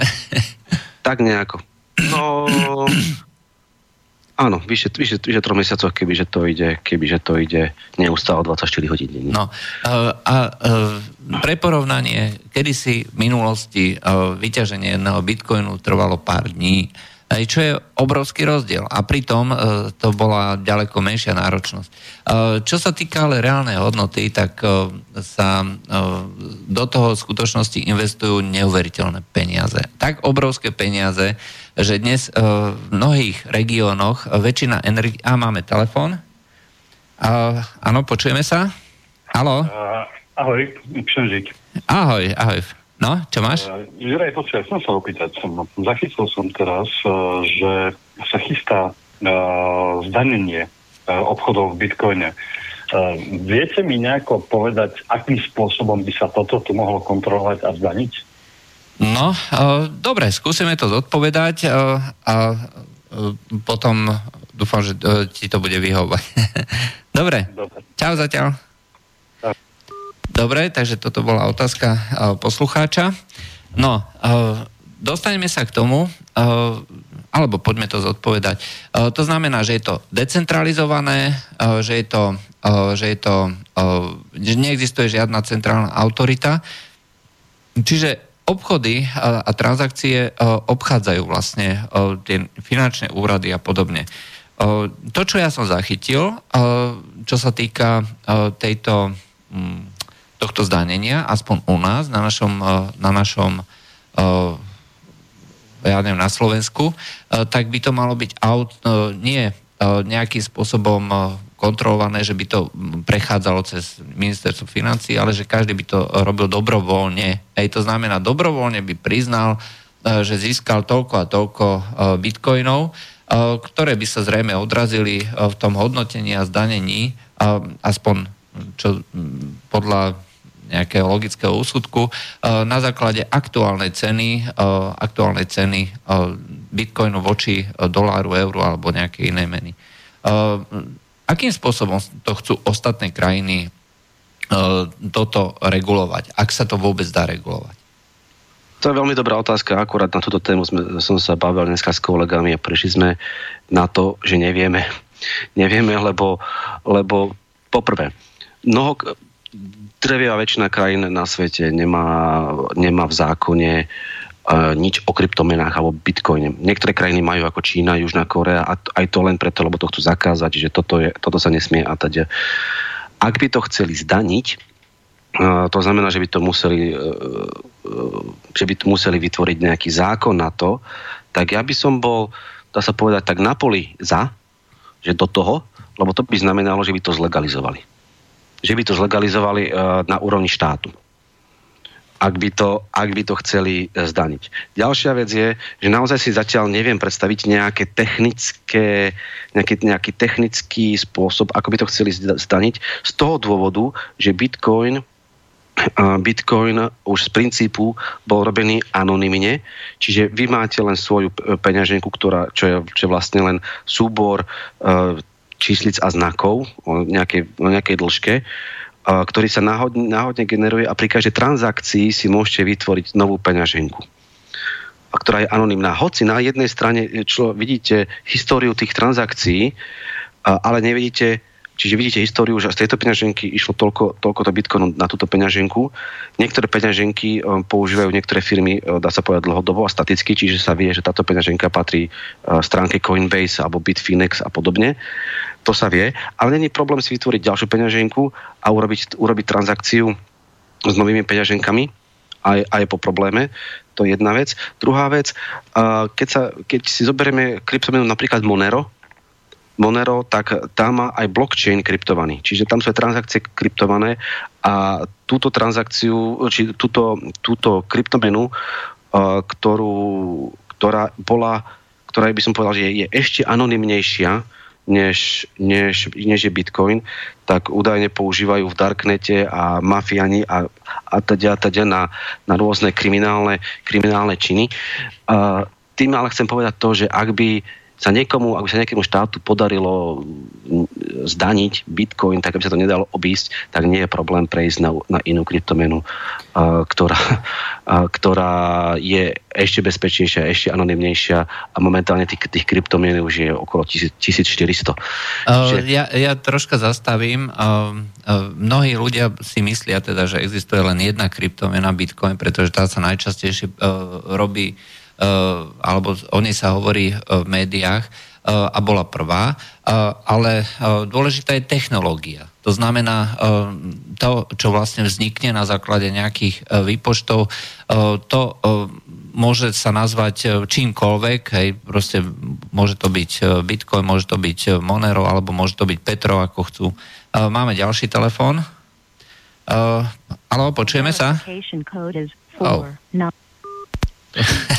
to bol nejaký... No? Vrátim, vrátim sa ešte, ešte k tej téme uh, toho zdanenia, uh, že ak by aj prišiel nejaký štát na to, ako to zdaniť, tak verím tomu, že ľudia sú, sú vynaliezaví nie je problém vlastne si previesť, previesť tie, tie prostriedky cez nejaký iný štát. Čiže, viete, napríklad, teraz som, som zachytil, je to informácia tuším spred týždňa či dvoch, že Lukášenko v Bielorusku zlegalizoval kryptomeny a snaží sa spraviť z Bieloruska také centrum kryptomien že aký je teraz problém založiť si svoje stránky s, centrom, s, s centrálou v, Bielorusku, kde budú všetky servery, kde to bude úplne legálne a všetky transakcie budú, budú chodiť uh, cez, cez Bielorusko. Ako, ako chcú to zdaniť? Je hovoria o, o daní, uh, hovorí o daní z príjmu uh, Kažimír, a, alebo tuším Francúzsko to chce, pres, to chce začať diskutovať uh, tuším na G20 v apríli. Čiže mm, to chcú len začať diskutovať a som naozaj veľmi zvedavý, že keď prídu s nejakým nápadom a keď tu začnú, keď tu začnú uh, aplikovať alebo zavádzať do života, tak podľa mňa už len, už len tým, keď bude nejaký návrh nejakého zákona a podobne, tak už sa hneď vytvorí nová technológia, ktorá to obíde. Uh, tak. Pro, takto, tým, že je to internetová technológia, tak uh, v konečnom dôsledku uh, kontrola uh, takýchto anonimných platieb a anonimných pohybov uh, zákonite bude viesť uh, ku kontrole internetu ako takého. To znamená, prístup na internet uh, bude len na základe, ja neviem, nejakého čipu, ktorý bude identifikovaný presne s konkrétnou osobou. Uh, a tým pádom vlastne sa vytvorí totalitný štát. Hej. Čiže toto je e, podľa môjho názoru e, tá debata, ktorá sa vedie o kontrole e, týchto anonimných platieb alebo kryptomien, skôr alebo neskôr niekoho určite napadne, že toto je asi jediná možnosť. Lebo to, čo vlastne dneska treba v Číne zakazujú, tak si nemyslím, že by bola bola možnosť to nejako eh, postihnúť. Eh, ľudia tam vedia obchádzať aj tie miestne firewally, ktoré majú na tej národnej úrovni bez nejakých problémov a obchádzať to, kriminalizovať tieto anonimné transakcie, respektíve kryptomeny vytvorí vlastne len nejakú šedú zónu alebo podúbie kriminálnej, kriminálnych aktivít. V konečnom dôsledku to bude viesť niečomu, ako je povedzme, alebo ako bola v minulosti prohibícia v Spojených štátoch, že sa vytvorí silná, silná zločinecká sféra. A to presne to je, to je ďalšia poznámka, že ak by to aj uzákonili zdanenie, tak e, keby sa to začne obchádzať, tak dôkazné premeno je, by bolo na daňovom úrade a to som strašne zvedavý, ako by to chceli to No, áno. V každom prípade také, čo si by znamenalo, že sa vytvorí mimo ekonomická sféra, hej, že kde sa budú platiť, lebo o čo tam ide, hej, mať prostriedok, pri každých peniazoch. Peniaze sú len vyjadrením, uh, dohodnutým vyjadrením hodnoty uh, nejakej veci. To znamená, že poviem, že toto stojí, ja neviem, 1 milibitcoin alebo niečo podobné. To je dohoda. Nič iné, len dohoda. Čiže uh, v konečnom dôsledku, ale ja nechcem bitcoiny, ja chcem niečo, čo si za tie bitcoiny môžem kúpiť. Čiže dom, auto, chatu alebo novú manželku. No. Kryptomeny, kryptomeny majú momentálne jeden veľký problém a to je uh, volatilita. To znamená, že cena radikálne stúpa a klesá o stovky, ba až tisíce eur a dolárov. A to je niečo, čo sa, čo sa nedá povedať, že to je mena. Lebo mena je niečo, uh, čo, viete, čo človek vie použiť a vie to aplikovať na cenovku nejakého produktu. Čiže ak mám nejaký produkt, ja neviem, povedzme, že uh, peceň chleba, a chcem to kúpiť za, za bitcoiny. Ale keď, ten, ale keď ten bitcoin tak radikálne stúpa a klesá v priebehu minút, akú cenovku dáte na ten peceň chleba? Aby si je... neprerobili, alebo naopak, aby ten neprerobil ten, ten zákazník? Ja, ja, poviem, ja, poviem príklad, ja poviem príklad zo života. Kolega pred mesiacom, aj pár dňami, išiel, išiel za svoje bitcoiny, ktoré vyťažil, kúpiť v jednom internetovom obchode, že ide kúpiť ďalšiu grafickú kartu. Uh, tak išiel cez internet, internetový obchod používa službu BitPay Uh, tak išiel zaplatiť, povedali mu, dobre, pošlete toľkoto bitcoinov na takúto adresu, máte 15 minút. Poslal, to za nejakých 10 minút to poslal, respektíve za 10 minút tá, tá transakcia prebehla v tej celom, tom celom blockchaine a bola spracovaná. No, len problém bol, že za tých 10 minút, čo, čo sa tá transakcia prichádzala do toho internetového obchodu, cena bitcoinu sa zmenila a aj keď zaplatil toľko bitcoin, koľko mal, stále mu chýbali 3 eurá stále mu chýbali 3 eurá, musel ešte 3 eurá doplatiť. A boli tam potom technické problémy, že ako to, ako to doplatiť, či v eurách alebo v bitcoinoch a potom, to musel, potom sa to nakoniec vracalo. Čiže tu bol naozaj technický problém, lebo tá platba trvala tak dlho a, a hodnota toho bitcoinu sa mení v priebehu minút. No, to mi pripomína ten vtip za, za tej katastrofálnej inflácie, čo bola v Nemecku počas Weimarskej republiky. Uh, do, došiel ako chlapík do obchodu a uh, hovorí, že tej nejaké predavačke, že tu nám mám, akože chcem si kúpiť šnúrky do topánov, že tu nám mám akože 100 tisíc mariek. No, bohužiaľ, nemám vám vydať, hej. No a počkajte pol hodinu. A čo, už budete mať vydať? Nie, potom už budú šnúrky stáť 100 tisíc mariek. Takže uh, to mi pripomína. Keď, keď, mali, keď mali Maďari infláciu, tak tam ceny, nové ceny vyhlasovali v rádiu. No a v Zimbabwe zase chodili uh, furikmi hej, po výplaty, aby si mohli kúpiť uh, pece chleba. Takže toto je momentálny problém, že Bitcoin sa dá veľmi ťažko použiť ako naozaj reálna mena, na čo to bolo pôvodne určené, lebo je to tak volatilné a tie transakcie dlho trvajú. Sú tu ale ďalšie meny, napríklad Bitcoin Cash. Je, je to síce volatilné, ale nie až tak a tie transakcie sú naozaj rýchle.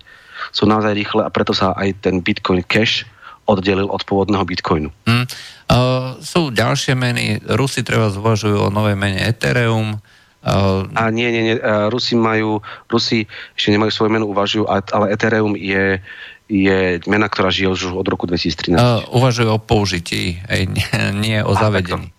Uh, ale v každom prípade uh, študujú krajiny. Uh, ja som zachytil treba z uh, britský regulátor, že by povolil niektoré, niektoré veci robiť cez kryptomeny a momentálne sa to študuje po svete, že akým spôsobom to použiť, pretože tu treba povedať jednu vec, pri tých veľkých transakciách sú dve veci, na čo treba pozerať. Jednak poplatky za transakcie, ktoré sú pri síce malinké, ale keď sa robia miliardy denne, tak eh, tie poplatky môžu byť veľmi významné.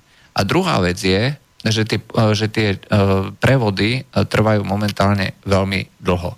Čiže toto, toto všetko momentálne bráni zavedeniu do toho biznis sveta a dá sa to aplikovať jedine tam, že kde sa dokážu vyrovnať práve s touto dĺžkou transakcií a zároveň im vyhovuje to, že nemusia platiť. Ale to sa vylučuje navzájom, pretože e, keď e, chcem e, okamžité prevody a chcem teda zároveň aj šetriť tie poplatky, tak sa to nedá súčasne robiť. Čiže toto je obrovský problém, čo majú momentálne banky a ja som zachyt, ešte nezachytil spôsob riešenia.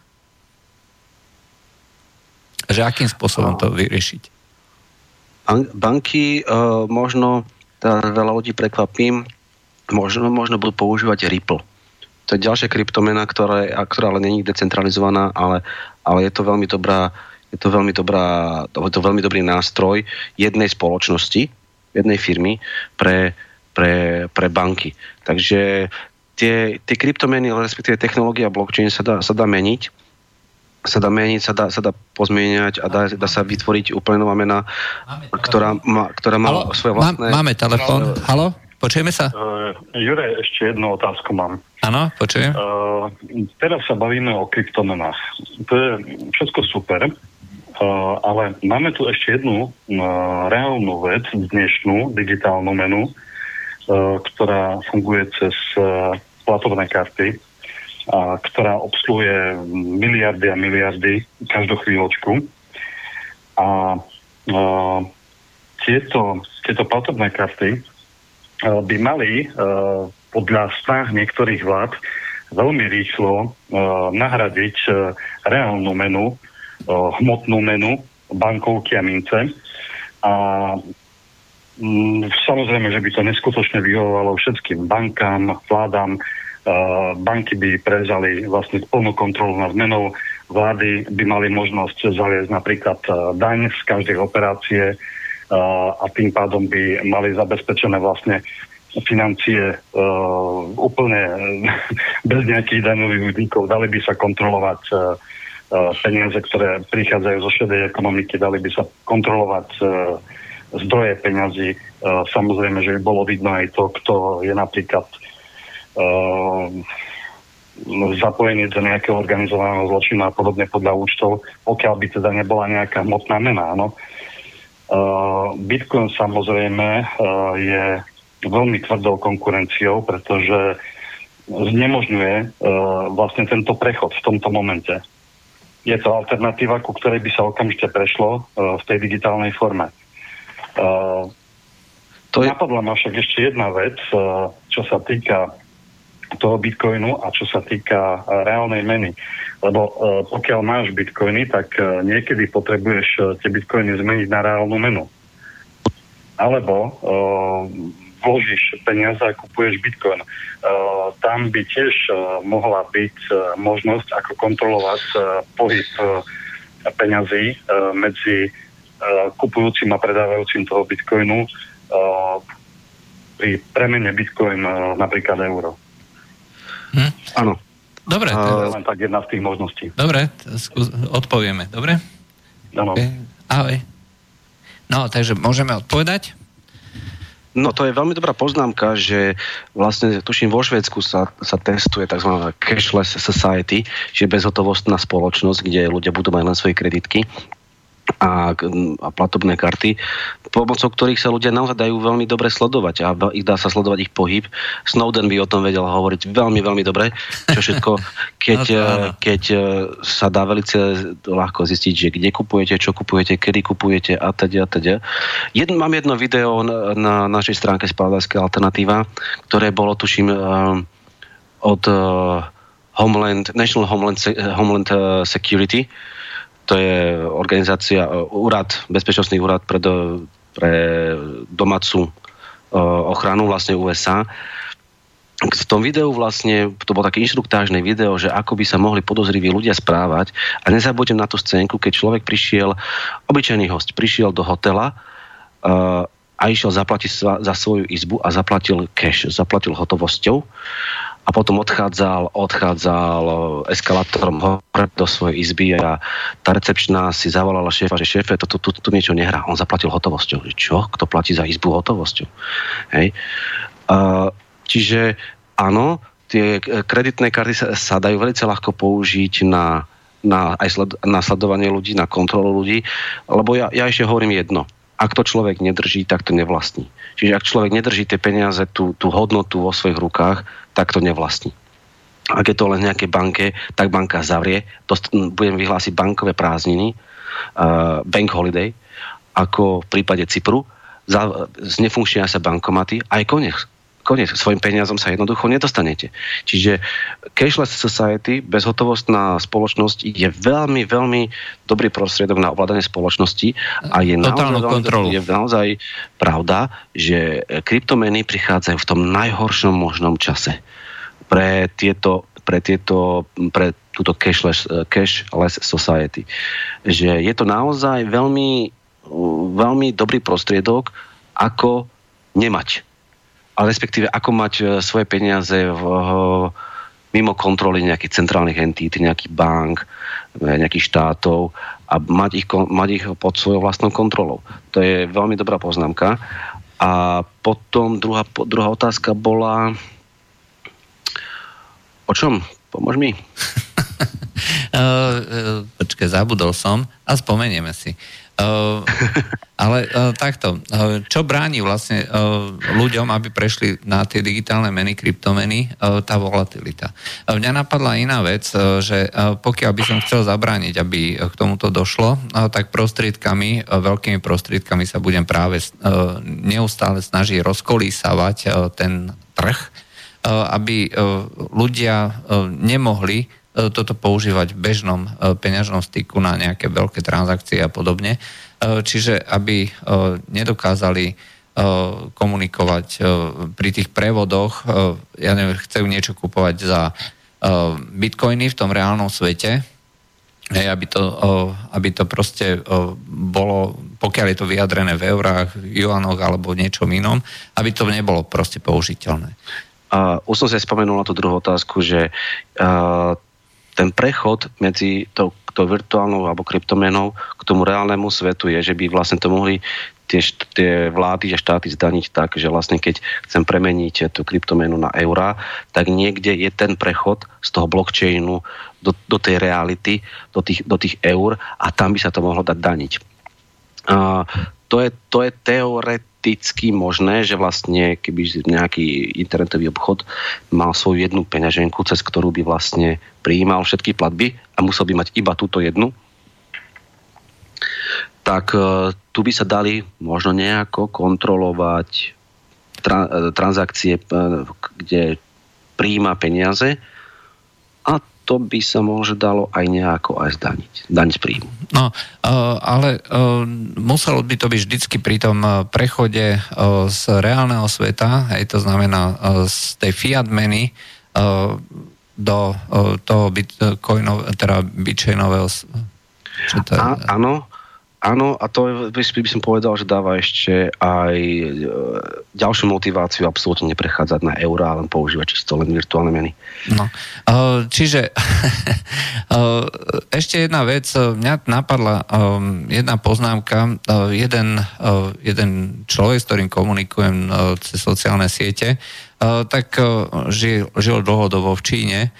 A keď tam v Číne dnes vyťahnete bankomatovú kartu, tak na vás pozerajú ako na nejakého človeka z praveku. Hej, pretože bankomatové karty už nepoužíva nik. Hej, každý používa tú uh, smartfónovú peňaženku WeChat a uh, všetko cez uh, QR kódy uh, sa načítava a platí. Hej, čiže používajú sa len tieto veci a uh, bankomatové karty uh, nie. E, v konečnom dôsledku je toto e, presne tá digitálna technológia, e, ktorá umožňuje dať tú cenovku v čomkoľvek, ako hovoríš. To znamená, môže to byť v dolároch, v eurách, v juanoch, ale môže to byť aj v bitcoinoch. Keď poviem, že odchádzam z tohto reálneho sveta a budem obchodovať čisto len bitcoin, aj tak proste každý, kto má tú, tú aplikáciu nastavenú na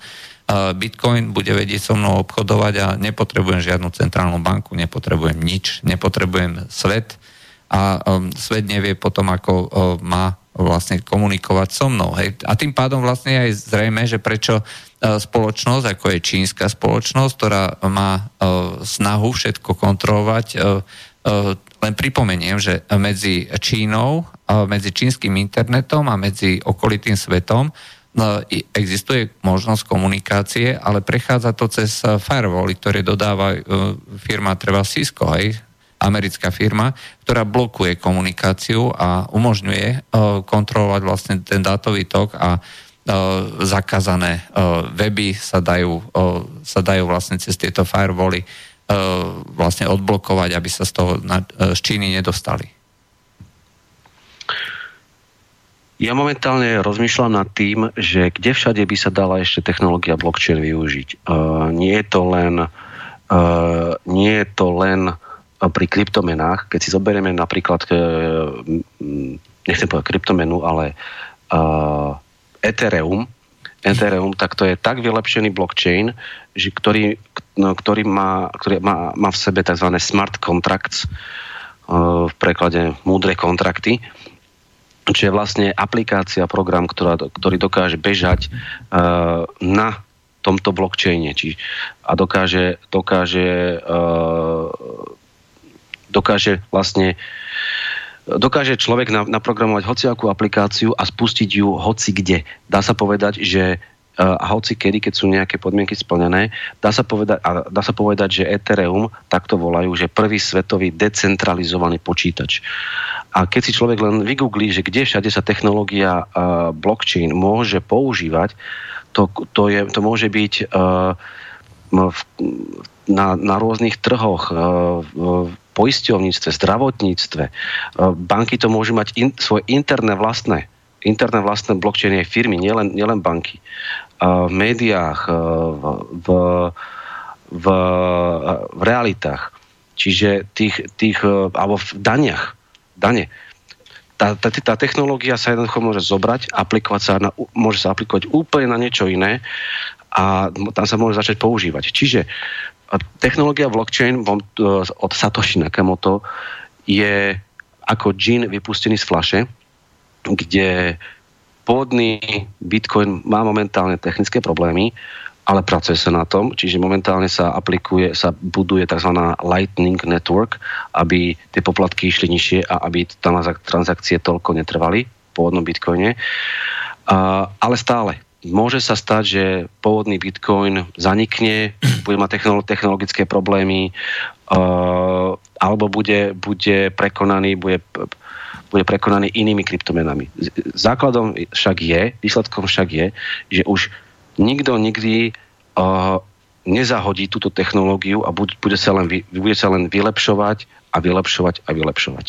No, ale toto je, toto je základ. Ej. My sme tu narazili na, jednu, na, jednu, na jeden pojem, že fiat mena alebo fiat alternatíva. Čo to, čo to vlastne je? Hej, O, vieš to stru, stručne popísať? Aj pýta sa, pýta sa Peter z Popradu. Fiat mena, to sú vlastne peniaze, ktoré používame my momentálne. To sú naše papiere ako, ako eura, doláre, ktoré nie sú kryté ničím a sú, sú vlastne kryté uh, uh, našou dôverou. dôverou. dôverou dôverou. Kebyže, kebyže si pozriete dolár, ktorý bol americký dolár z pred roka 1971, tuším, uh, tak ste tam mali napísané, že táto banknote, táto bankovka opravňuje majiteľa uh, prísť do banky a vyťahnuť si zlato v hodnote tejto bankovky. Čiže peniaze vola, kedy boli bankovky. Mali ste, boli kryté zlatom a mohli ste prísť do banky a vybrať si nejaké, nejakú hodnotu zlata v, tej bankovke, lebo tie bankovky boli kryté fyzickým zlatom. Momentálne nemáte na našich peniazoch nič. Zoberte si hociaké euro, e, papierové do ruky hneď teraz a pozrite sa, že čím to je kryté, čo je na tom napísané nič. Je to, oficiálne, je to oficiálna, legálna, falošná mena. Tak, mena. Fiat to, je, to je z latinského, o, o, z latinského, čo to je, o, buď, o, počkaj, ako to bolo? No, to je jedno. O, v každom prípade o, znamená to, že je to založené len na na tej dôvere, nie je to kryté absolútne ničím. A, čiže alternatíva k fiat mene je mena, e, ktorá e, je v podstate krytá síce nie dôverou, ale dá sa povedať e, len samotným tým procesom ťažby. Aj pretože ako náhle je raz niečo konečné, každý, vie, každý si môže veľmi jednoducho zrátať, že reálne vyjadrenie, reálne vyjadrenie voči okolitému svetu znamená, že sa to musí rozrátať e, nejakým spôsobom. E, neviem, e, z histórie si pamätá, že no, boli rôzne spôsoby, ako vyjadrovať pri tých bartroch tú peňažnú hodnotu, respektíve hodnotu toho, toho tovaru. To nemuselo byť len zlato, mohlo to byť niečo, čo bolo v tej komunite vzácne. Mohli to byť korálky, mohli to byť mušle alebo niečo podobné, ale vždy to bolo niečo, čo umožňovalo tým ľuďom vyjadrovať tú hodnotu tovaru. A tým pádom každá mena, ktorá je konečná, umožňuje vlastne takýto, takéto sprostredkovanie a spočítateľným a definovateľným spôsobom, čiže nie je to, nie je to len na dôvere založené, ale je to vlastne založené aj na procese tvorby tej meny preto si myslím, že to je ako skutočne alternatíva týmto fiat menám. A preto vlastne aj stúpa cena týchto kryptomien, ako je Bitcoin a podobne ďalších, aj keď nie takým drastickým a dramatickým spôsobom, pretože pri tom používaní, keď sa to nepoužívalo, aj nemalo to žiadne reálne opodstatnenie, ale keď sa to začína používať v reálnom svete, tak tým, že je len konečný počet, tak sa to jednoducho musí rozdeliť, hej, čiže už sa nepoužíva na zaplatenie toho pecni, pecnia chleba, už sa nepoužíva jeden bitcoin, ako treba kedy si v minulosti, keď to stalo 2 eurá alebo euro, ale uh, už sa to musí rozdeliť na jeden uh, jednu stotinu, jednu tisícinu, miliontinu a tak ďalej, hej, čiže e, až na takéto drobné. Ale to je, to je v podstate normálne, aj, lebo je to len konečný uh, počet. A presne tak, tých bitcoinov môže byť maximálne 21 miliónov a bitcoiny sa aj strácajú. Ja da, ťaž, poviem príklad, čo som ja ťažil v 2012-2013 a vyťažil som 0,3 bitcoinu za pár dní a potom sa mi pokazil disk. A tak vtedy som na tým mával rukou, lebo to boli len 2 eurá. A apl- aplikoval som si reklamáciu a dostal som nový disk, ale tie 0,3 bitcoiny, ktoré som vyťažil, sú už definitívne navždy stratené. Tie už nikto nikdy nevyťaží naspäť. A takto, keď si zoberieme transakcie, No a, alebo, a, teraz, alebo... a teraz poviem, že Bitcoin sa uh, ťahal až k hranici 1 Bitcoin 30 tisíc dolárov, tak by si teoreticky prišiel o 10 tisíc dolárov. No tak áno, ako mal 0,3, tak keď mal hodnotu 10 tisíc eur, tak som prišiel o, o 3 tisíc eur. Uh, ale tie peniaze som nikdy nemal, takže to sa na to nedá tak pozerať. Vtedy to malo hodnotu 2 eur a mával som, na, mával som nad tým rukou, hej. Ale, ale ide, ide o to, že uh, bude ich len 20 miliónov, bitcoiny sa strácajú, uh, s tým, že uh, rôzne stránky, t- tie burzy bitcoinové považujú, ke, keď máte 0,000 asi 5, asi 6, 7, 0, 1 nejaký, nejaký bitcoin, tak to považujú za zbytok a s tým sa už ani, uh, s tým sa už ani neráta. To už akože, to, to sa považuje za nulu. Mm-hmm. To, som to som považoval za nulu, čiže takto sa strácajú ďalšie bitcoiny a počul som už, že sa takto stratilo no, niekoľko miliónov bitcoinov, to čo, sa mi, čo, sa mi trošku, čo sa mi trošku nechce veriť. Uh, no známy, stratilo... známy je prípad, uh, prípad chlapíka, ktorý mal uh, nejaký uh, svoju peňaženku na disku, ktorý vyhodil. Áno, hej? na smetisko. Na smetisko a v súčasnosti je tam niekoľko miliónov. Hej? Hej. No a hej. Uh, snažil sa to nájsť, nenašiel. No, takže tie, a tie bitcoiny sú už navždy stratené. A tie sa nevy, ten istý bitcoin sa už znova nevyťaží. Hej? Uh, takže keď si, čo chceme, keď si uvedomíme, že máme niečoho obmedzený počet, dajme tomu tých 20 miliónov, to teraz okružujeme, povedzme, že milión sa stratí, takto, tak 20 miliónov niečoho chce opísať uh, majetok, dajme tomu nejakého štátu nejaké, alebo viacero štátov, tak akú hodnotu musí mať jedna jednotka, keď budeme chcieť opísať majetok, dajme tomu Európskej únie, alebo iba Francúzska, alebo iba Nemecka, alebo iba Slovenska. No, zákonite tak... jeden bitcoin eh, pri takomto hodnotení eh, by musel mať hodnotu niekoľko miliónov, eh, miliónov eur, alebo možno až miliard. Horná hranica nie je. Horná hranica nie je, to je, to je prvá vec. Na druhej strane sú tu alternatívne meny, ktoré odkrajujú z koláča Bitcoinu. Bitcoin na janu, v januári minulého roka mal e, trhovú kapitalizáciu v percentách zo všetkých kryptomien, tuším 90%. Teraz to, teraz to kleslo na začiatku tohto roka na nejakých 44%. Zvyšok už majú ostatné kryptomeny. Hej? Čiže Ďalšia vec je, že je, tu, je to naozaj ošial, ktorý, ktorý pripomína rok 1929. Poviem takú potom jednu zaujímavú príhodu, ktorá je, ktorá je pravdivá. Ale najprv informáciu z, z že e, kryptomena Dogecoin, ktorá bola pôvodne zamiešľaná ako vtip, ako recesia, ktorej nebola urobená aktualizácia softvéru pomocou ktorého sa ťaží, alebo kde držíte, kde máte tú peňaženku softverovú a tak, tak softverová aktualizácia nebola vykonaná už dva roky, čo je, čo je strašne dlho, tak dneska dosiahol Dogecoin uh, trhovú kapitalizáciu 2 miliardy dolárov. No takže ak, mal, ak mal niekto uh, uh, nejakých uh, 50 alebo 100 mincí, no, tak akože ďakujem pekne.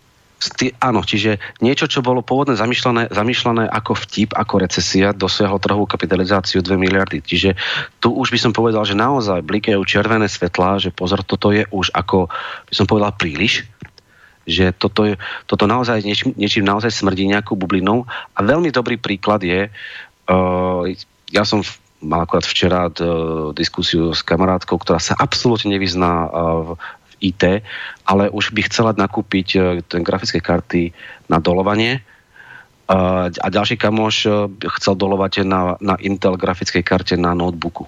Hej, čiže sa v tom, sa v tom, hej, čiže sa v tom absolútne ľudia nevyznajú, ale išli by do toho, a to, to mi pripomína tú príhodu z roku 1929, 28, 28 v zime, mám to tu, som si to našiel narýchlo na Wikipedii, uh, kedy Joe Kennedy, Joe Kennedy uh, sa rozhodol, že si dá vyčistiť uh, topánky uh, v New Yorku. To bolo v roku 1928 a všetci veľmi dobre vieme, že v roku 1929 nastal, nastal krach New Yorkskej burzy. čierny piatok známy. Čierny, čierny piatok známy a v tým začala veľká depresia v Amerike. A Joe Kennedy si, s, s, sa rozhodol, že si dá vyčistiť topánky, shoeshine boy, chlapcom, chlapcom, ktorí čistí topánky, však to poznáme asi z filmov. A tento chlapec mu poradil, že by mal nakúpiť e, nejaké akcie spoločnosti Hindenburg. Tak vtedy si, vtedy si tento uh, marketér, tento, no, tento obchodník uh, s akciami na, na New Yorkskej búze povedal, že ak mi už uh, čistiť topánok radí, aké mám kúpovať akcie, tak je na čase z toho vypadnúť a všetko predať. Mm-hmm. Čiže Čiže naozaj už ja si začínam trochu myslieť, že, že či to nezačína byť a až príliš, hoci na druhej strane toto je platidlo. Toto je platidlo. Niektoré, podľa mňa niektoré, niektoré meny niektoré meny narastú a úplne skrachujú. Napríklad ten Dogecoin, e, dva, dva roky nevyšla žiadna aktualizácia, to už dávno malo, byť, malo mať hodnotu nula. To nemá absolútne žiadne e, rácio za sebou.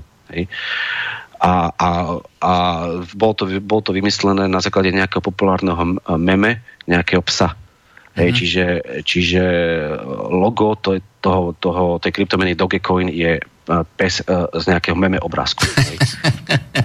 no skrátka, mnohých, pri mnohých men takto. Samotný ten ošial pripomína bublinu a zdá sa, že niektoré meny skutočne aj skončia to znamená, že ľudia, ktorí do toho investovali, pretože uh, tie meny sa dneska už uh, nie, že uh, sa len ťažia.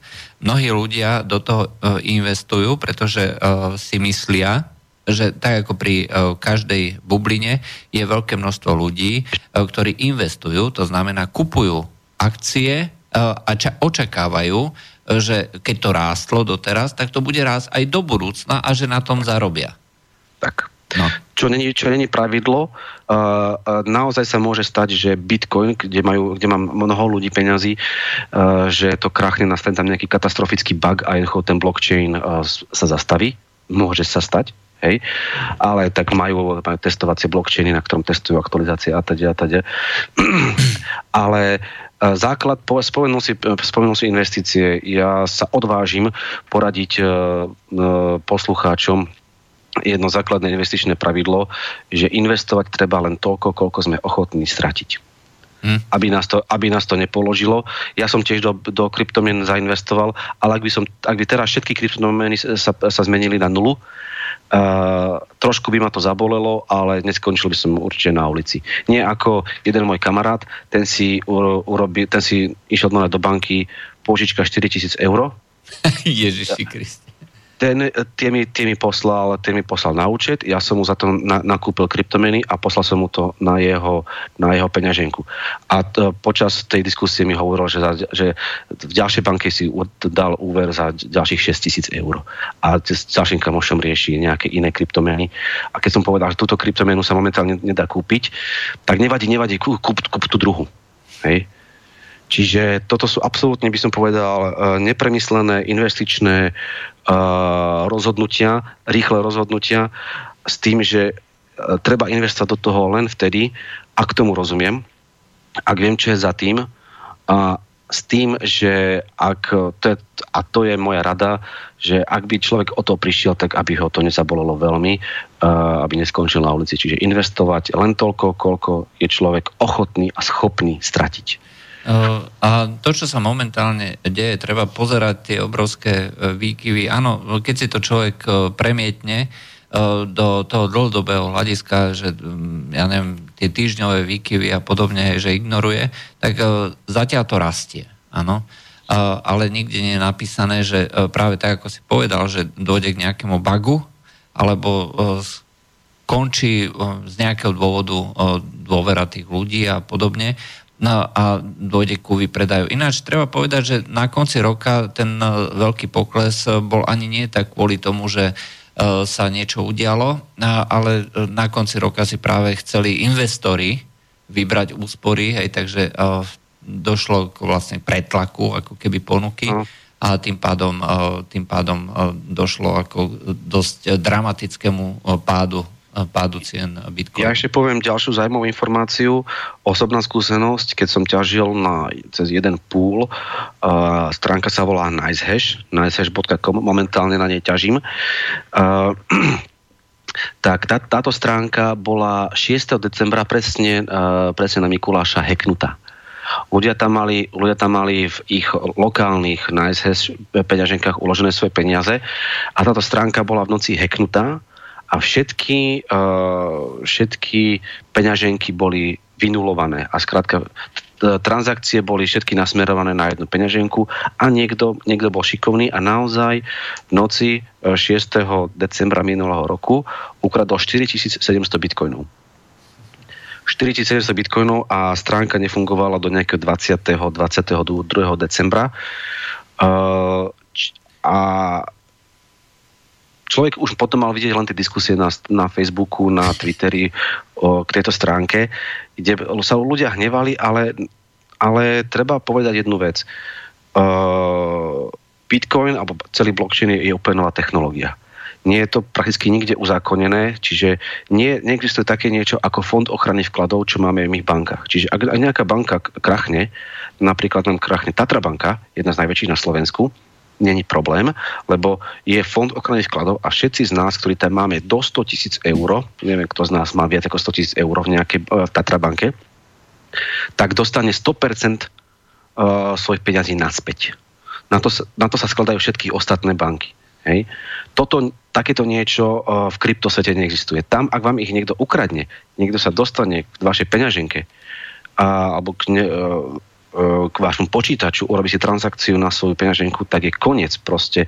Nikto vám tie peniaze nevráti, reverzivita, e, revers neexistuje, tra, reverzné transakcie neexistujú, zrušenie transakcie neexistuje. E, čiže ja, som, ja, som, ja osobne som išiel do, tých, do, do uh, Bitcoinu tiež relatívne neskoro, až minulý rok, keď som si počkal na tzv. ten hard fork, ktorý nastal v auguste a bol som veľmi zvedavý, že či uh, ten blockchain prežije taký radikálny, uh, radikálny update, radikálny upgrade softveru a prežil. Mm-hmm. Čiže, čiže vznikli, vznikli dve životaschopné reťaze, dva životaschopné blockchainy, Bitcoin a Bitcoin Cash.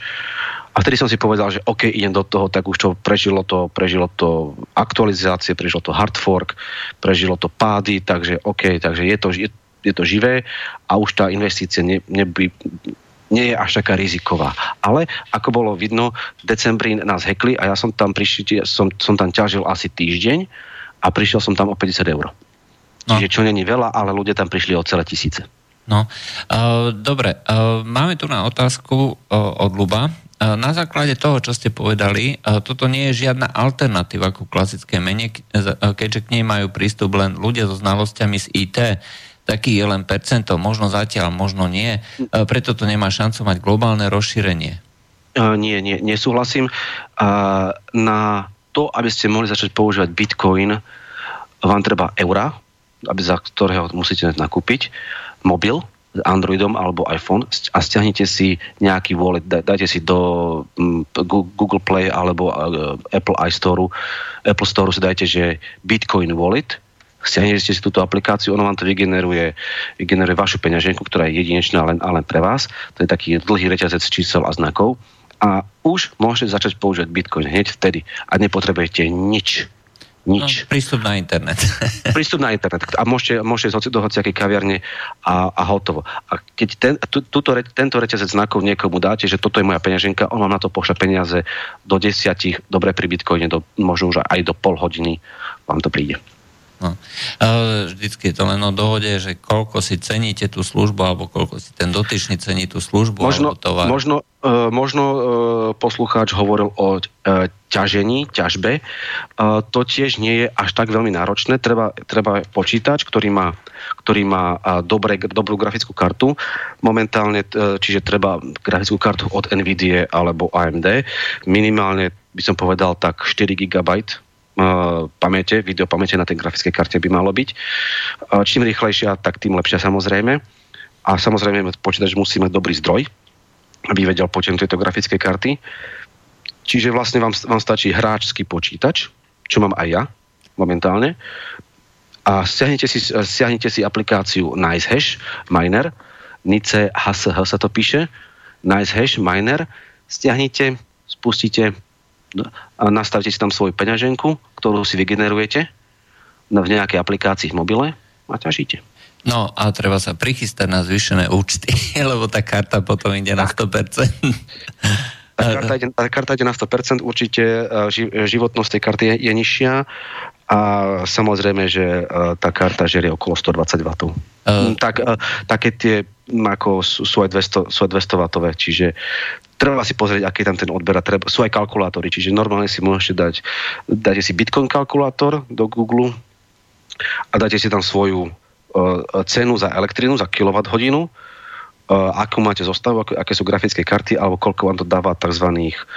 Uh, hash per second, čiže hashov alebo gigahash alebo megahash za sekundu. To je, to je nejaké číslo a tento kalkulátor vám vypočíta, koľko vám to bude dávať bitcoinov alebo eur, eur denne, týždenne, no. mesačne. Uh, to je jedna vec. Uh, samozrejme, uh, tieto karty potom pôjdu uh, nielen na plný výkon, ale budú aj patrične húčať. Uh, takže určite to nie je dobré asi do nejakého dvojizbového bytu, kde žijete tak. s nejakou rodinou, malým deckom, asi sa moc potom nevyspíte. Tak, tak, a, ale zase na druhej strane dobre to kúri. Nepotrebujete si žiadne pridalné kúrenie. Ono ešte je jedna, jedna taká dobrá pozn- taká poznámka, taká informácia zaujímavá. A, minulý rok, niekedy asi oktober, november, keď, keď začínal ten obrovský ošial s, e, s tou kryptomenou, tak v Rusku začal byť e, nedostatok grafických kariet. V celom Rusku sa vypredali tie grafické karty a ľudia si mysleli, že a, Rusi začali ťažiť e, kryptomeny. Nie. Vieš prečo? No. Neboli, neboli, neboli dostať uh, grafické karty dočasne v celom Rusku. No. A Sberbank ich vykúpila. Ruskom, uh, Rusko, ruským štátom uh, vlastnená banka vykúpila grafické karty, of, dala potom oficiálne stanovisko, kde sa uh, Rusom ospravedlnila za dočasný výpadok grafických kariet na trhu a povedali, že to kúp, nakúpili preto, aby, aby išli študovať um, umelú inteligenciu. Vtedy som si povedal, jasné. jasné. Uh, tak uh, sú fikaní, no vedia ako na to. Uh, pýta sa Tomáš, uh, stránku Coinbase, uh, poznajú váš host, čo na to, je to bezpečné? Stránka Coinbase je bezpečná, ja tam, mám, ja tam mám tiež svoje účty. Stránka, tuším, funguje od roku 2011 a nikto ich doteraz nehekol. Takže vyzerá, že, že sú bezpeční a ak by, ak by niekto hekol Coinbase, no tak to by bola naozaj že katastrofa. Ale zase na druhej strane uh, treba, treba si založiť uh, lokálne uh, peňaženky, tzv. cold wallet, čiže preklade studené peňaženky. To sú peňaženky, ktoré máte u seba, ten súbor ten súbor, tú peňaženku máte u seba na počítači a keď počítač vypnete, tak skrátka nikto nemá prístup k vašej peňaženke. Ale zase potom si treba robiť aj zálohy, hej, tie peňaženky, lebo keď ten súbor stratíte, ak som stratil ja súbor wallet.dat, čiže peňaženka.dat v roku 2012, tak som prišiel o 0,3 bitcoinu. No, vtedy som to nepoznal, vtedy to bola úplne nová technológia, nedalo sa nikde poriadne o tom dočítať a člo, človek neráta s tým, že sa mu z jedného dňa zo dňa na deň pokazí SSD disk nový. Takže a, čiže no, aj, aj, aj, aj tá stránka, tá stránka, kde momentálne ťažím, e, ktorá bola hacknutá v, min, v decembri minulého roku Nice Hash, a, tak e, ľudia potom nadávali tým, ktorí vyplakávali, že ako ste mohli mať na online stránke svoju peňaženku. Prečo ste si ne, ne, neurobili transfer na svoju lokálnu cold wallet na svoju lokálnu peňaženku um, na vlastnom, vlastnom počítači. No toto je možno vec, že ktorú uh, ľudia budú neskôr uh, riešiť, pretože uh, tak ako dneska používajú tie všelijaké sociálne siete, hej, aj ľudia, ktorí uh, nemajú absolútne žiadne znalosti uh, z vedy techniky, pretože už je to tak zmechanizované a zautomatizované, že to používajú dôchodcovia, používajú to malé deti, používajú to ľudia skutočne s minimum vedomostí a vzťahov ku počítačom. E, s veľkou pravdepodobnosťou e, už dnes to môžu používať a zrejme aj používajú aj tieto kryptomeny, ľudia, ktorí k tomu tiež nemajú vzťah, pretože už sa to, dajú sa nájsť návody, pokiaľ to niekto skutočne chce, alebo niekto požiada iného človeka, že urobí e, peňaženku a urobí si pár transakcií, začne nakupovať, začne tzv. investovať. E, preto bude stále viacej takýchto prípadov, si myslím. Čo by som ja odporúčal je, a začať, začať sa tomu trochu venovať, začať čítať články, návody, pozerať nejaké videá a potom možno dať do toho možno 100 eur, ako som začal ja. Dal som 100 eur, vyskúšal som stránku Coinbase a dobre, došlo to tam, urobím si transakciu, OK, prešlo to, aha, takto to funguje Čiže nezačínať hneď, jak ten môj kamoš, eh, že, ide, že ide do banky a zoberie si dva úvery. Hej. Ako, a to robí v štátnej správe, kde určite nemôže mať vysoký plat. Takže, tak vidí, no, vidíš, dneska dá úver, úver banka každému.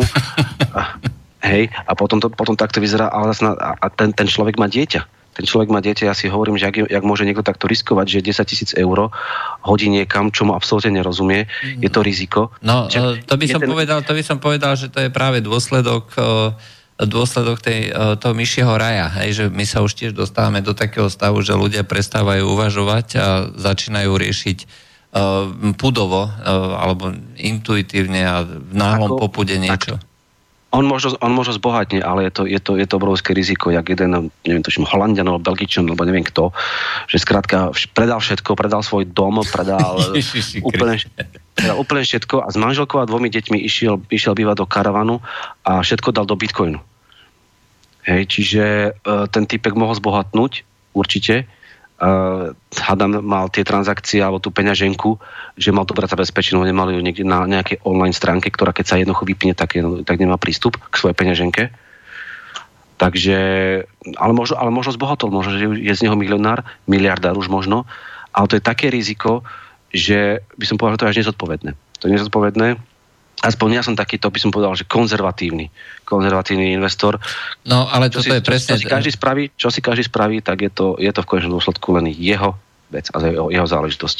No ja si rovnako myslíme, že to, to je základné investičné pravidlo. No, treba e, rozdeľovať riziko, diverzifikovať tie svoje investície.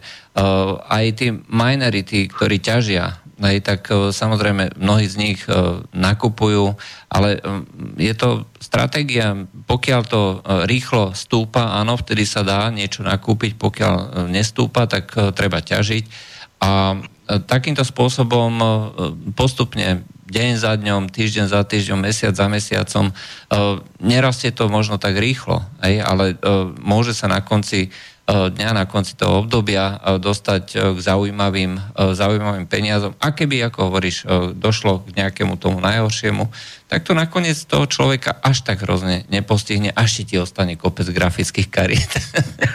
Tak, a máme momentálne bublinu grafických kariet, čiže keď nastane, že nastane také niečo, že, že kryptomeny skončia, tak potom všetci začnú predávať grafické karty.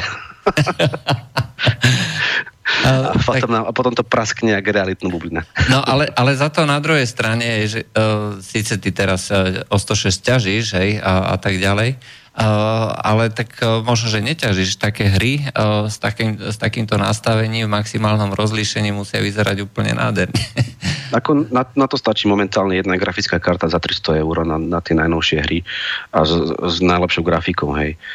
Uh, ja mám momentálne 4 grafické karty, čo nie je nič extra. Keď si človek nájde tie fotky, uh, obrázky na, na Google, dá si, že, nejak, že mining rig, akože ťažiarenský stroj, dá sa povedať, v preklade, a kde ľudia majú celé miestnosti celé miestnosti, že ak volá, kedy boli tie obrovské počítače v celých miestnostiach na elektronky, tak namiesto jednej elektronky teraz predstavte jednu grafickú kartu s, mi- s miliardami tranzistorov a takto ťažia. Tak, takto ťažia, že na, jed, na jeden základnej doske majú napichnutých 6 až 8 grafických kariet. No, neuveriteľné.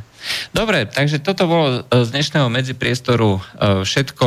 Lúči sa s vami e, Juraj e, Poláček a Adam Lavačka zo spravodajskej alternatívy. No, dúfam, že sa stretneme ešte niekedy na budúce. Takže prajem dobrú noc. A... Ďakujem pekne za pozvanie a dobrú noc prajem všetkým. Dobre, do počutia. Do počutia. Táto relácia vznikla za podpory dobrovoľných príspevkov našich poslucháčov. I ty sa k ním môžeš pridať. Viac informácií nájdeš na www.slobodnyvysielac.sk Ďakujeme.